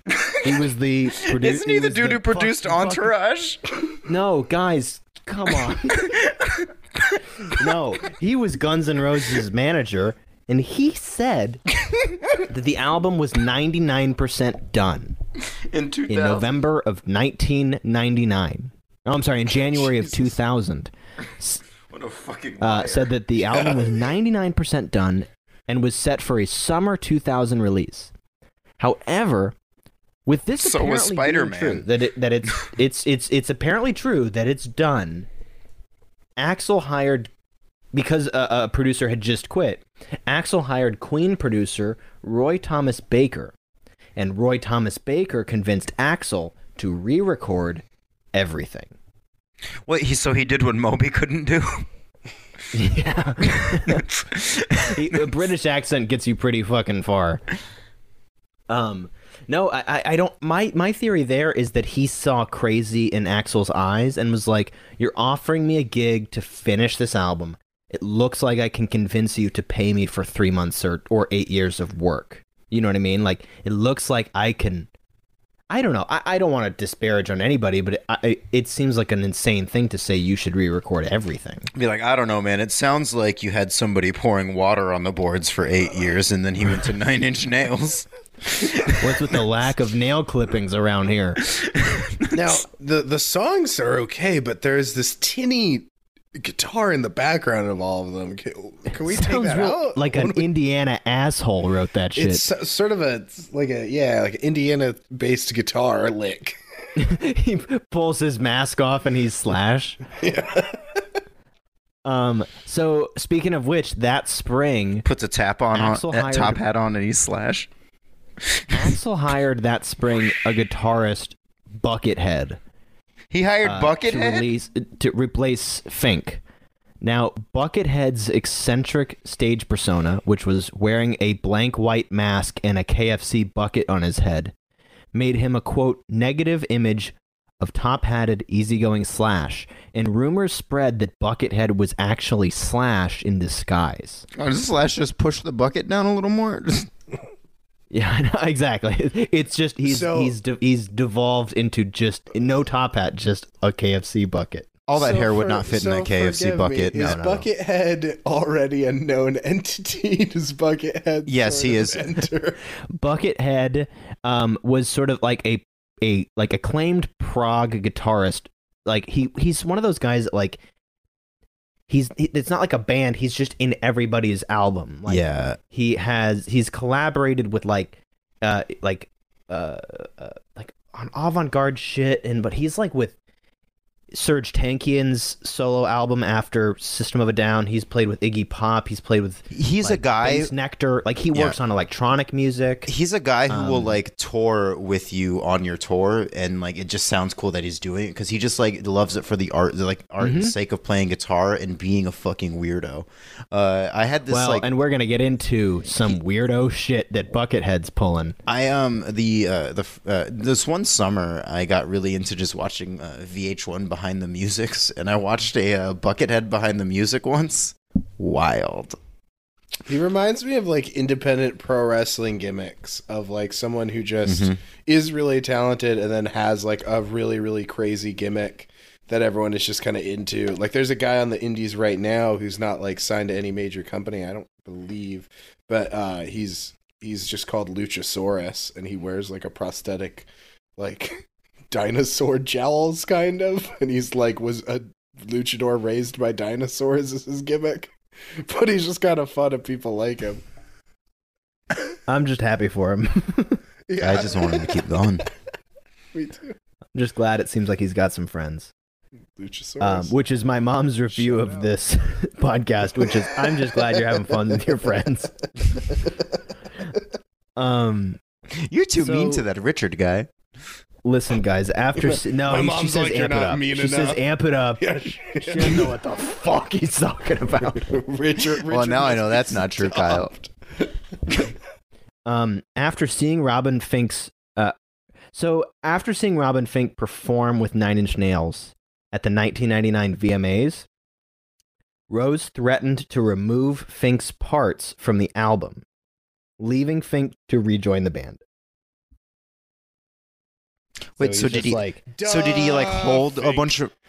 duh, He- Finck's back. He held a bunch of like reels Guess up with with like a knife and was like, "If you don't fucking do it, I'll fucking do it, bro. I'll fucking Yeah, do cut- it." I've got I've got Yes. CDs six hundred through one thousand. So you're gonna need me. I'll fucking delete set six, CD nine, idea fourteen. I know you love that thing. There's no way Robin Finck and Axl Rose didn't fuck, right? Like you don't oh, spend they're this much fucking right now. you don't dedicate this much time to somebody like creatively unless you also just like got it in. Oh hell yeah, dude! You got it in, you got it out. Uh, two in the fink, one in the stink. So okay, so here we go. We're back to something we alluded to in the beginning. Producer Roy Thomas Baker felt that Freese's drums needed to be re-recorded. Remember, Freese had left the band. Um, as they sounded, as Roy Baker said, too industrial.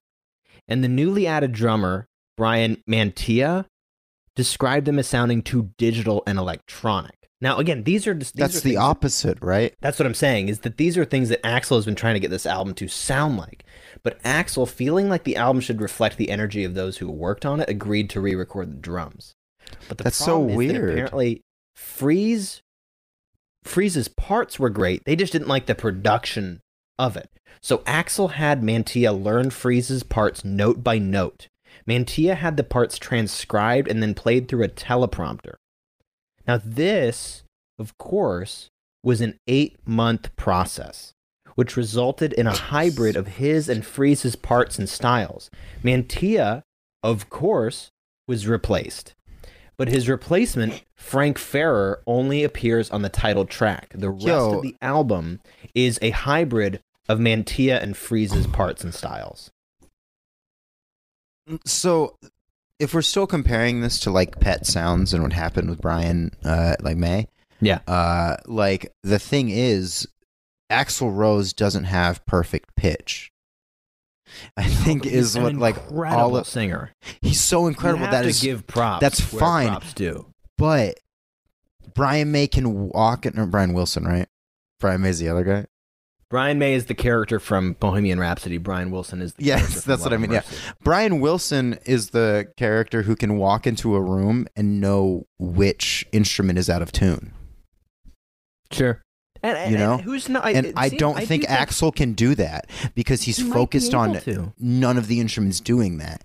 And Who I feel like? I- that that's like but if you want to be Brian Wilson, that's who you have to be is that guy that can be like you're kind of doing it wrong, man. Let Well, me pick it up real quick and do it for what you. saying, Sweat? Like as someone who is a trained drummer, like, like what what what does that mean? Like, what do you see as a drummer when you when you look at that? Well, I mean, I understand that, and you hear certain stories like this with drum parts um, being re-recorded or, or swapped in. I think that the instinct with drums is it seems so possible to people. You can everybody, whether or not they can sing, can sing a drum part. They can go, you know. I think that it's really easy to dictate drums to a drummer. Uh, and when someone has the right maybe part but not the right sound and again obviously we, we go back, to our very first quote that Axl has. He's obsessed with how these drums need to sound and he keeps going into it. Um, i understand going look i love these drum parts but we don't like how they were recorded. Bring your own shit to it but pretty much do what we've done before. That's just an extension of people thinking that drums are a, a, a noteless uh, It- instrument, which they It, which is wrong. It's drums are what guide any song. You know, well, I think drums are what make songs emotional. I Yeah, think drums I- are what make songs have have like like you said drive like what what what what can what can contextualize drums contextualize music in a more present tense than any other instrument. Where the second you hear a certain drum sound or beat, you understand what the song is doing faster than a, a phrasing on guitar, bass, or vocals.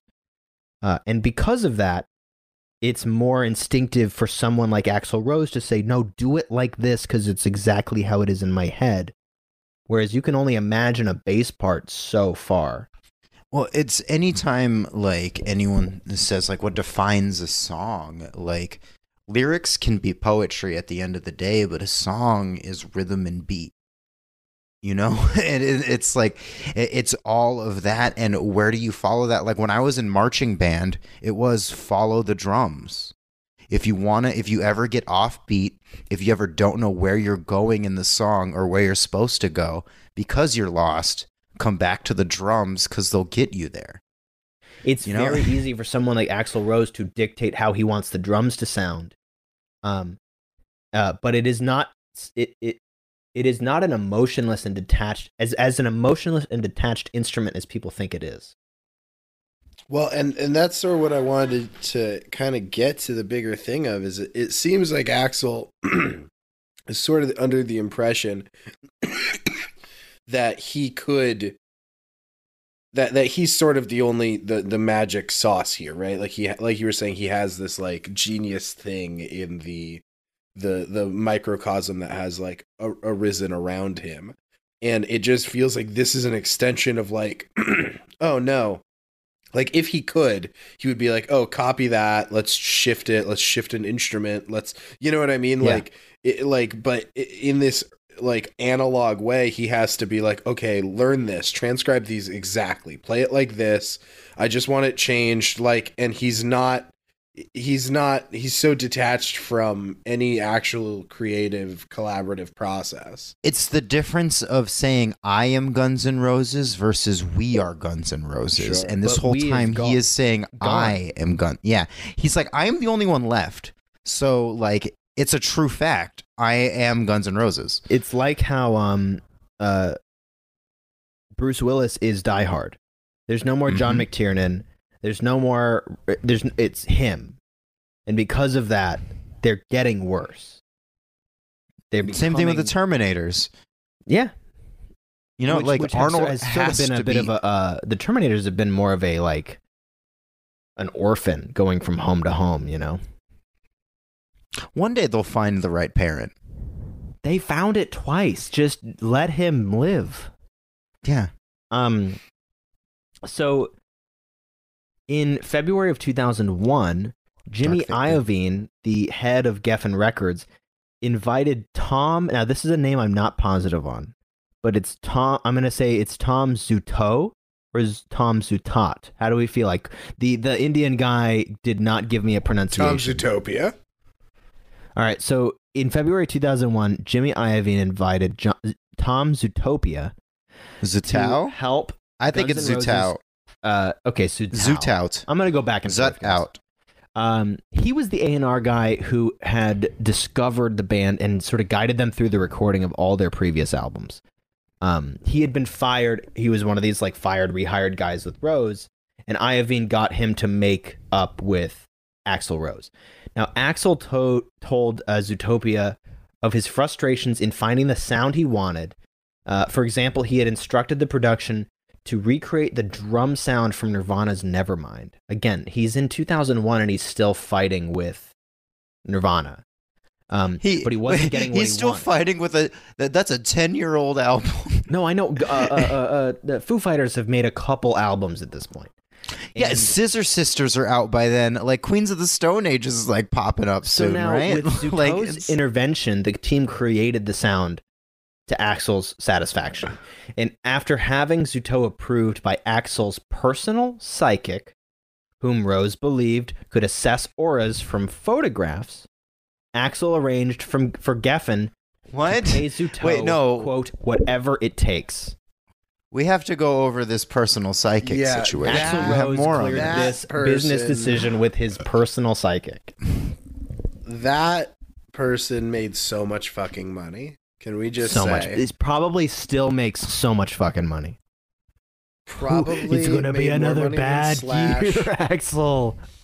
You think she just like gets paid per tarot card? Just like What if it's Yeah, just uh, what if it's just Finck in a different wig? Like Oh, my master, you must understand.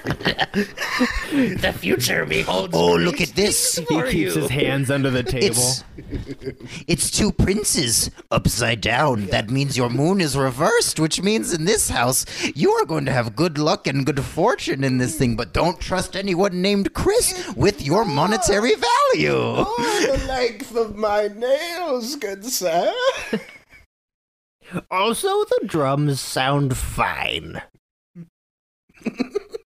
Maybe These nails may be nine inches, but according to my girlfriend, that's three. maybe You guys, re-record it all. listen, by this point, Buckethead had left. Following uh, disagreements with Where's Baker, the producer. Buckethead? Where's Buckethead? There's just there's just a bucket sitting on the couch and he picks it up. He's like, it's stone cold. He must be gone for hours. just like a detective comes by and just puts two fingers on it.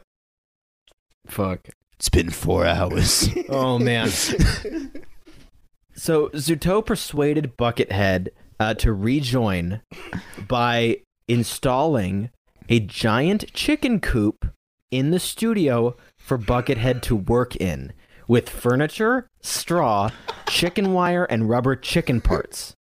Only assistant engineers were allowed to enter the chicken coop to adjust microphones. And Richard's going to help me out with this because Axl's assistant Beta Lebe or Lebeis downplayed the coop, saying, quote, It didn't cost money or anything. Think about it. It's just wire. It's something you do in three or four hours just for fun to play a joke on somebody. Now, however, according to Zuto, the coop caused friction when Buckethead began using it to watch p- hardcore say. pornography. This bummed out Axl Buckethead, Bucket, Buckethead rips where he's like, "Yo, I quit," and they're like, "You can't quit." He's like, "Bet, all right, I want a chicken coop and porn, and I'm gonna do that at work." And they're like, uh, I don't care I don't if it bums out do that." Axl Rose, like- and you're not he's allowed. like, "Come on, ask the assistant. It takes four hours tops." Well, that's what that's what I'm saying. Is that the assistant goes, "It was nothing. It was a joke." You don't come back to a band that you quit because of a prank. This coop clearly meant something. No, like Buckethead is a troll, and I love Dude, him. I was just He's like, you to know hear what? the phone call where they were like, they were like, we might have to offer Buckethead more salary. We might have to give him more on the back end, and he's like, I want the coop. I want. I'm talking wire, rubber parts. Axl had a couple of wolf dogs, three quarter timber wolf and one quarter dog, and during the recording, the dogs had puppies. Now, when Zoto's daughter came to the studio, Axl offered to give her a puppy as she'd recently lost her dog. A couple of days later, he brought the puppy, which ended up shitting in the chicken coop. Now, because no one was allowed in the chicken coop, they waited for Buckethead to come in so that they could get his permission to clean it up. So Buckethead shows up later to work on his parts and he's mic'd up so he can record and they hear through the speaker, quote, "Oh, I love the smell of dog poop." Now, Richard's going to help us say that Roy Thomas Baker uh, of this moment said this. Well, Bucket, we'll get it cleaned up. And Bucket says, Don't take it away. I love the smell of dog poop. Leave it right here. Don't let anybody touch it. Three days later, the studio stinks to high heaven of dog poop, and finally the studio could not bear it and had to clean it up and had it cleaned up. When Bucket came in the next day, he was like, Where's my dog poop, man? I told them not to clean it up. And was generally bummed out that it had been cleaned up. And in the meantime, the wolf puppy poop had inspired him for a few days to do some great work. You know, he had been just like really just going through it. He'd been fucking. I mean, we got some good jams out of those couple days with the dog poop. And in the meantime, the wolf puppy poop had inspired him for a few days. Is that not fucking crazy? That like we got some sick riffs out of that dog poop week. Let me tell you. no, Let me tell you, like uh, the wolf puppy poop really like it, it inspired him. He made Street of Dreams. You know, Right after. I Like maybe the, the Oh, thing I think like we recorded down down down down down down down down down down down down down. Let me tell you that, like, uh, if you told me that uh, this album was made Near dog with poop. wolf, like wolves fucking in the background, Oh yeah. I'm shitting and fucking and pissing and on a guy named Buckethead. Who loved that like major- majority of this album was made in a chicken coop while dogs fucked and shit. You're like, yeah, no, I I totally hear it. We go back to the Axl Rose quote, and he's like, "Why is it called Chinese democracy?" And he's like, "I "Really, just thought it was a good name for the sounds of dog shitting and fucking." I gave one to the Around track five. daughter. You can really, you can really sense the dog shit, dude. in this album. And it's like, oh my god! I just want to know if uh, I, I just want to know what parts of this album are chicken coop cuts. Like I want to like Release the coop cut. like is it is it this I love? Is it Catcher in the Rye? Is it Riad N' the Bedouins? Is it is it IRS? I gotta know. IRS has a distinct "there is dog shit in the room" vibe to it, doesn't it? Let me tell you, there was a time as a Devon dog fuck jam, and uh, Iris is the definitive. They were gonna call it dog fuck democracy. it just sounds cool. I feel bad for that dog that got fucked by the wolf, though. That's, that's probably scary. Listen, guys. So okay, this is the one. I mean, it's a long. but that's the only way to make a balto. This is a I know that's what they taught me. right, period. Um, but like from 2001 to 2009, I feel like this is where, um, I'm sorry, I grow up. Uh, this is where like I think we start hearing about this as a mythic album. We uh we start hearing a a different version of the same thing annually, which are it's almost done and it should be ready by blah blah blah. Uh, they start playing a couple live shows. Uh, you know, in 2000, I think one or two, they play their first live show of in a decade, um, at like the House of Blues in Las Vegas, where they play, you know, one or two new songs here or there, but they're not touring. And everyone is saying again, it's almost done. It should be ready by blah blah blah. I I, just worked on it. It's gonna be awesome. Axl is a perfectionist. He's making the perfect album for you guys. But you're we're hearing this every year with no new So- progress. There, no one's showing songs to Rolling Stone. No one is is leaving the band or coming into the band. It's just like what is happening, and this is when we start to So that read about the greatest album that never. that House of Blues show, um, I uh, I had just moved back to like America from like living in Korea for a while, and I had heard that Guns N' Roses had like a concert going on, and I had like begged my parents for months to let me go to this. This was January first, two thousand one. Oh no, no, I thought. Oh no, uh, no, because there is a Guns N' Roses. Oh no, it's the Chinese Democracy tour then, where I begged my parents to go, then found out that it was two hundred dollars a Your- ticket. and your par- your parents. That- that- your that- parents that's are what it- like- The tickets are too like, I was- expensive. Buckethead's not even that into it. Yeah, it was, no, no. Here's the thing, like. It was a stage is a chicken coop covered in shit. it was a huge fight with my parents and Really? at no point at the at no point did my parents let me know that the tickets were like fucking bananas expensive and that was the issue They're protecting you. from what like just tell me it's I too don't know. expensive and i probably would have been like okay in 2006, uh, Axl said that Guns N' Roses had 32 songs in development, and in 2008 confirmed the titles of 10 of of 10 songs.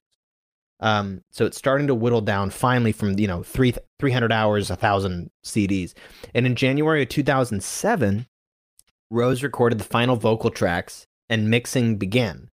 In September of 2008, Shackler's Revenge, the second song on the album, appeared on Rock Band 2, which I didn't realize was as crazy as it was because that was technically the first official release from the band since 1999's Oh My God. So they release a single on a soundtrack. 10 years later, they release the next single from their actual album on Rock Band 2. you know what's, what's wild about that being on rock band 2 like this sort of speaks to the pettiness of a lot of what was going on is slash was heavily featured in guitar hero You're trying to start shit in 2008? Well, that's my thing. Is it's like is Axl starting shit? Well, there probably Because, is a like- part of him that with his ego that's like, oh, if he he's he could fucking, I could fucking, we could be. Why aren't we in one of those? You know, All right, what's what, what's the th- what's the thing that's different from his thing? Fuck him. I'm gonna do that thing. All right, cool. Let's put us in rock band. You know what? That's got more instruments. Yeah, exactly. They can play drums to Shackler's Revenge. Um, they they eventually I released the changed whole the album drum as part for so they downloadable can play it content. easier. You're welcome. Um, the album was uh, so several days before the release, the band streamed the album on their MySpace page. It was streamed th- over three million times, breaking records. I think that still held up to the end of MySpace, but I could be wrong. Nah, Tila Um, Tequila broke that after the record album's somehow. release, after the album's release, the album was marketed so fucking poorly. Uh, Rose didn't appear in public for several months and didn't respond to calls from the label to promote the album. Great. Uh, the album was finally released uh, November 23rd, 2008. sold exclusively. You know, this was back when album sales were still kind of mostly on, uh, you know, in physical copies, sold exclusively through Best Buy. Um, uh, as I said, the album was banned in China. Um, and yeah, I mean, it was received pretty well. Best Buy exclusive is like a cool thing because like I do remember that uh, when I worked at Target, uh, Taylor Swift albums were Target exclusives, or like she had a version of every album She is the target that was exclusive of music only available at Target. It's like still a thing they kind of try to do. Uh, Best Buy has gotten out of it because um, uh, they're focused more on like selling dishwashers and shit. But it was a big thing of just like having like oh you could only go to Target Do you to remember get this that? Taylor Do you Swift. guys You remember only go to Best Buy to Insane get Clown this. Yeah. Posse album that was a Spencer's Gifts exclusive? I'm just kidding. I mean, it, again, that's the Stuart Little of music, where you could ex- you could tell me anything about Insane Clown Posse, and it probably happened. Um, Crystalia's new special So- is a Party City exclusive. Party City. one little bonus uh you know again the album was received pretty well people thought you know kind of like this is crazy it sounds insane it sounds like uh, a 90s album and an 80s album and a 2000s album It sounds like Uh, I mean, dogs. it sounds like back- wolves were fucking in the background. I don't think it's the worst thing in the world. I just think like, you know, to answer our question that we always ask of was it worth it? Like it just sounds like at the end of the day you ended up with less than an hour of music I um, in my opinion, that you barely toured. in my opinion, a good album is one that I can put on front to back, not give a shit about skipping one. You know, like I have a few in that like category. I think uh, the Battle uh, of Los Angeles by Rage Against the Machine is one of the most perfect albums in Yep. the world. You know, uh, like those are things that like I don't have to skip one. But after f- three to four tracks of Chinese Democracy, you're a hot skip. And let me tell you, that's two more tracks than a lot of other albums. You know, like Usher has built a career on uh, releasing one good song uh, on an album every year for the past like 10 years. Right, It's but like- that's the other thing is he puts out enough albums so consistently that there's not this huge hype that gets built up for the next Usher album to be good. You're like, "Oh, well, there's already new Usher music. Cool." Like you're not like that's what hurt them is that it was like it's it's not an staying album that- consistent. like yeah, it's not like I said all their songs have like something that's really cool going on in them, I feel like. You know what I mean? And I don't feel like it's an album that you listen to and you go, "What were they thinking? It's so bad." I mean, there's a couple parts that are quite bad. Well, it's uh, it's because they are a band that came at the tail end of when you did listen to full albums. You know, Right, like right. after uh, But this uh, doesn't feel like an album made by a band. It's it's not. That's why No, it's it not made by a band. not. It's made by it, it's made by committee. It's Well, it's the, made by, uh, like, a it's the Snyder cut. This is like uh, the Chinese democracy and the feeling you get and your opinion that it's not that bad is the same way we're gonna walk out of the Snyder cut.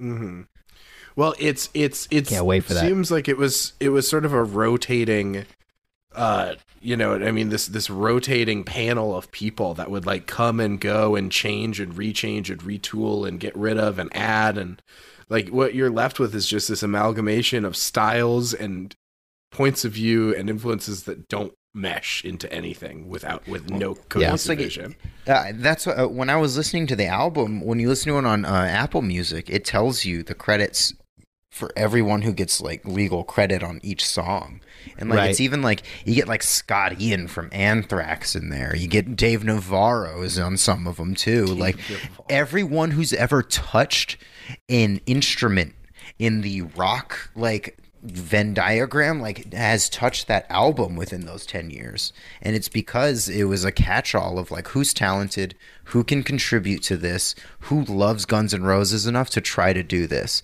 And really the fault of this album is it didn't have somebody who loved Guns N' Roses more than Axl Rose. Because the only person who did love Guns N' Roses more than Axl Rose was Slash hmm. Now, two last things before we, we really close this out.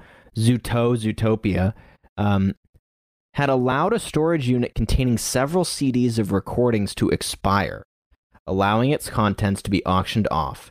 The winner sold them to a Guns N' Roses fan who circulated them online. So you can found a, find a lot of these crazy person CDs. His name was Uh, Rosas leaked XL. Um, now, even crazier, listen to this. Username Duffink. Da Fink. Um, on March Da 26, 2008, Media Da Fink. report. this is my monster. I understand. Um, media reported that soft. Is that a Patty Jenkins quote? Dr. Pepper would offer a free can of its product to everyone in America, excluding former Guns N' Roses guitarist Buckethead and Slash, if the band released Chinese Democracy in 2008. On the Guns N' Roses website, Rose wrote of his surprise at the company's support and said he would share his Dr. Pepper with Buckethead. After it was announced that the album would be released on to- in 2008, Dr. Pepper confirmed that it would uphold its pledge. However, on the album's release, the Dr. Pepper website servers crashed under the demand for coupons.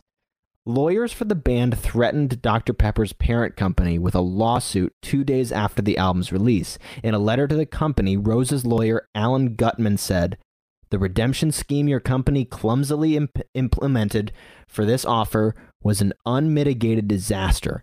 Defrauded consumers and, in the eyes of vocal fans, ruined Chinese democracy's release. Gutman also demanded a full page apology to appear in the Wall Street Journal, USA Today, the New York Times, and the Los Angeles Times. Unmitigated is the funniest word to put in mm-hmm. anything you send to somebody because it's only something you say when you're in the wrong.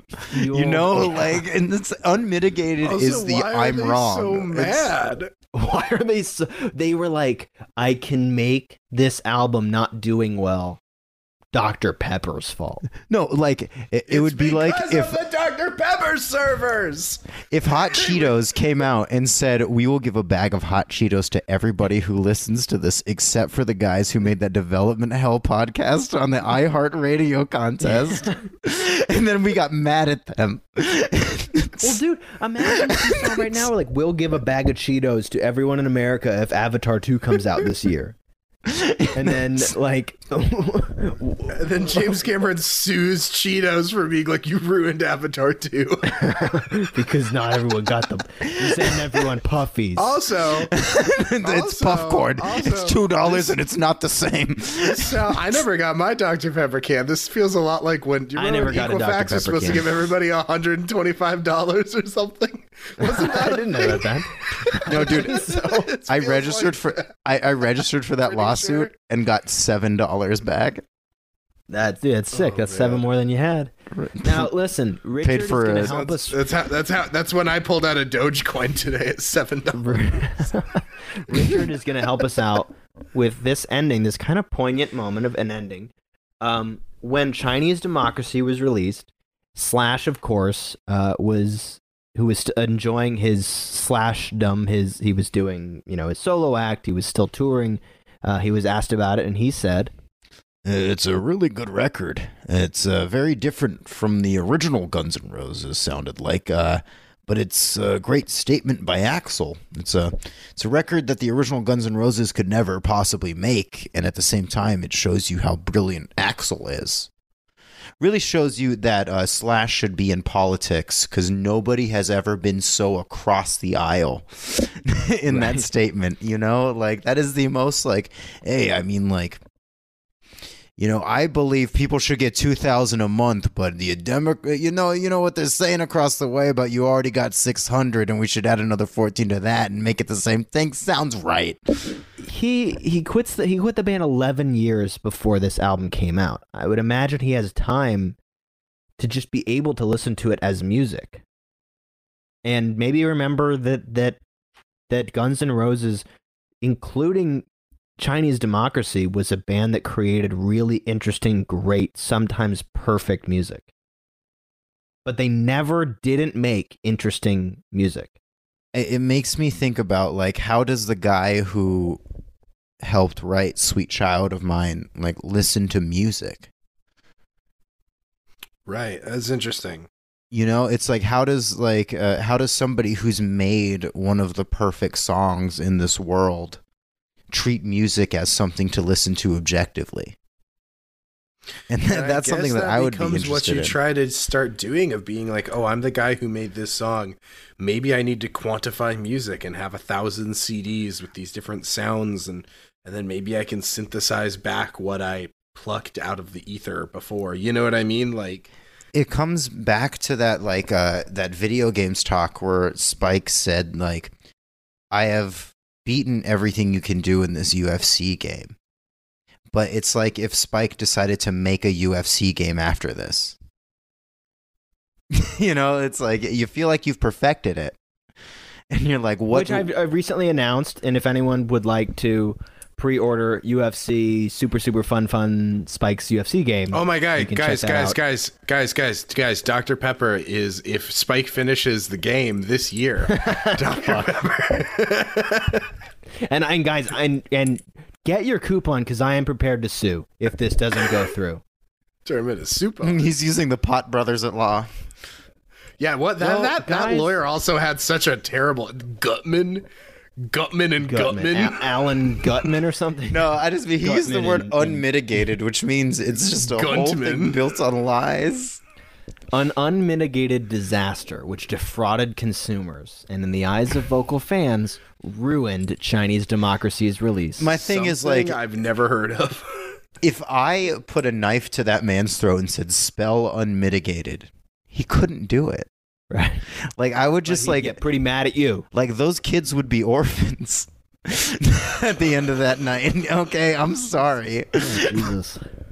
Well, on that note, guys, that's Chinese democracy. Uh, a, a couple songs by Guns N' Roses, uh, basically, really Axl and his friends. Um, and I'm glad we got to dig into it because I feel like it's something we all peripherally knew about, but it's it's such a wild, crazy story. I thought. Um, Kyle, I, I do have one. I do have a question, Kyle. yeah. Um, which is what are we talking about next week?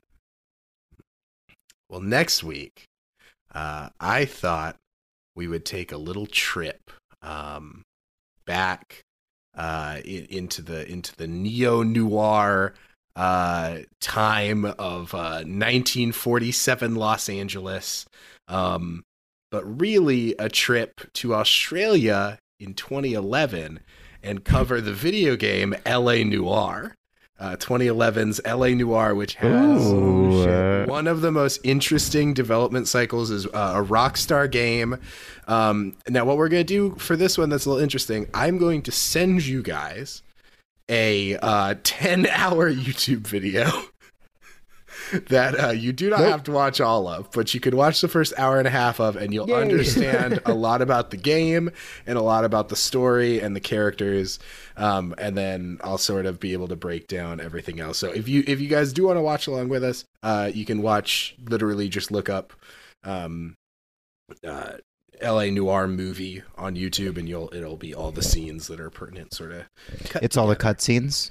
Yeah, it's all the cutscenes. Because I know, like Awesome that game cool is stuff like that. insane. uh, like because I never actually played it. Uh, I, uh, I, uh, it was an I was an avid like watcher of G4 TV at the time, so Mm-hmm. I do know like of it in the way of like there's times in the game where you use people's faces and how they're reacting yeah, to like and- and- uh, interrogate people, but it was like in a time when technology wasn't there to make that a thing that works. Well, we'll we, we will talk about it because it actually it works surprisingly well because it's sort of the the the reason that this project became so costly is because they develop that technology during the process of making this game. And Oh, the people in play it, it, it becomes super interesting. So we will dive in next week to la Noire Uh, until then, Kyle, again, who are we? Give, who do we love for giving us our great, great song, our great, great intro music? uh it's uh that's that's our boy uh, Te- uh Tez Tezimav Oh, thanks, Tezzy Mav. Uh, we really appreciate you. yeah Genuinely. so uh that's our that's our shit baby That's our And pod. listeners, we love you. love it, bitch. Rate, review, Please rate it. subscribe on all of the things you listen to. If you're listening right now, take five more seconds and click the five stars thing. That's all you I gotta want do. to um and I, we'll know that you love us. I want to give a shout out to Rich Vargas, uh, our steady, faithful Instagram follower who commented on almost every post of ours and said he really enjoys this podcast and he's super glad he found it. So shout out to another Rich. Uh, appreciate Yeah, you. Rich, thanks for listening. That's awesome. Thanks for listening. And hey, Swede. Hey, Swedish fan. We know there's three of you now. one of you should step up and take the mantle of the Swede. We Did, want- uh, did one of you like do a pay it forward and show two other people this podcast and they like it now? Because I think that's what happened. Why aren't any of you? great. So, Swedish fan, step up, be a man, be a woman, come forward. Truthfully, truthfully, Swede. Tr- truthfully, Swede, if you do contact us, I will give you something for free. It, it- it's a mystery bag. All right. It's a gun. What it Right. is, It's a gun. it's a gun. Swede. It's, It's a, re- it's a gun or a rose. You get to find out. Now, now, now, Spike, can we talk about getting some sort of a coop situation for Richard for future episodes? Richard needs a coop. We're not allowed in there. Yeah, he can poop all over it if he wants to. And we are at about two and a half hours, so we got to wrap up. Uh, we'll see you guys next week uh, for LA Noire. Uh, bye, Demon. Thank God, I love the smell of dog poop.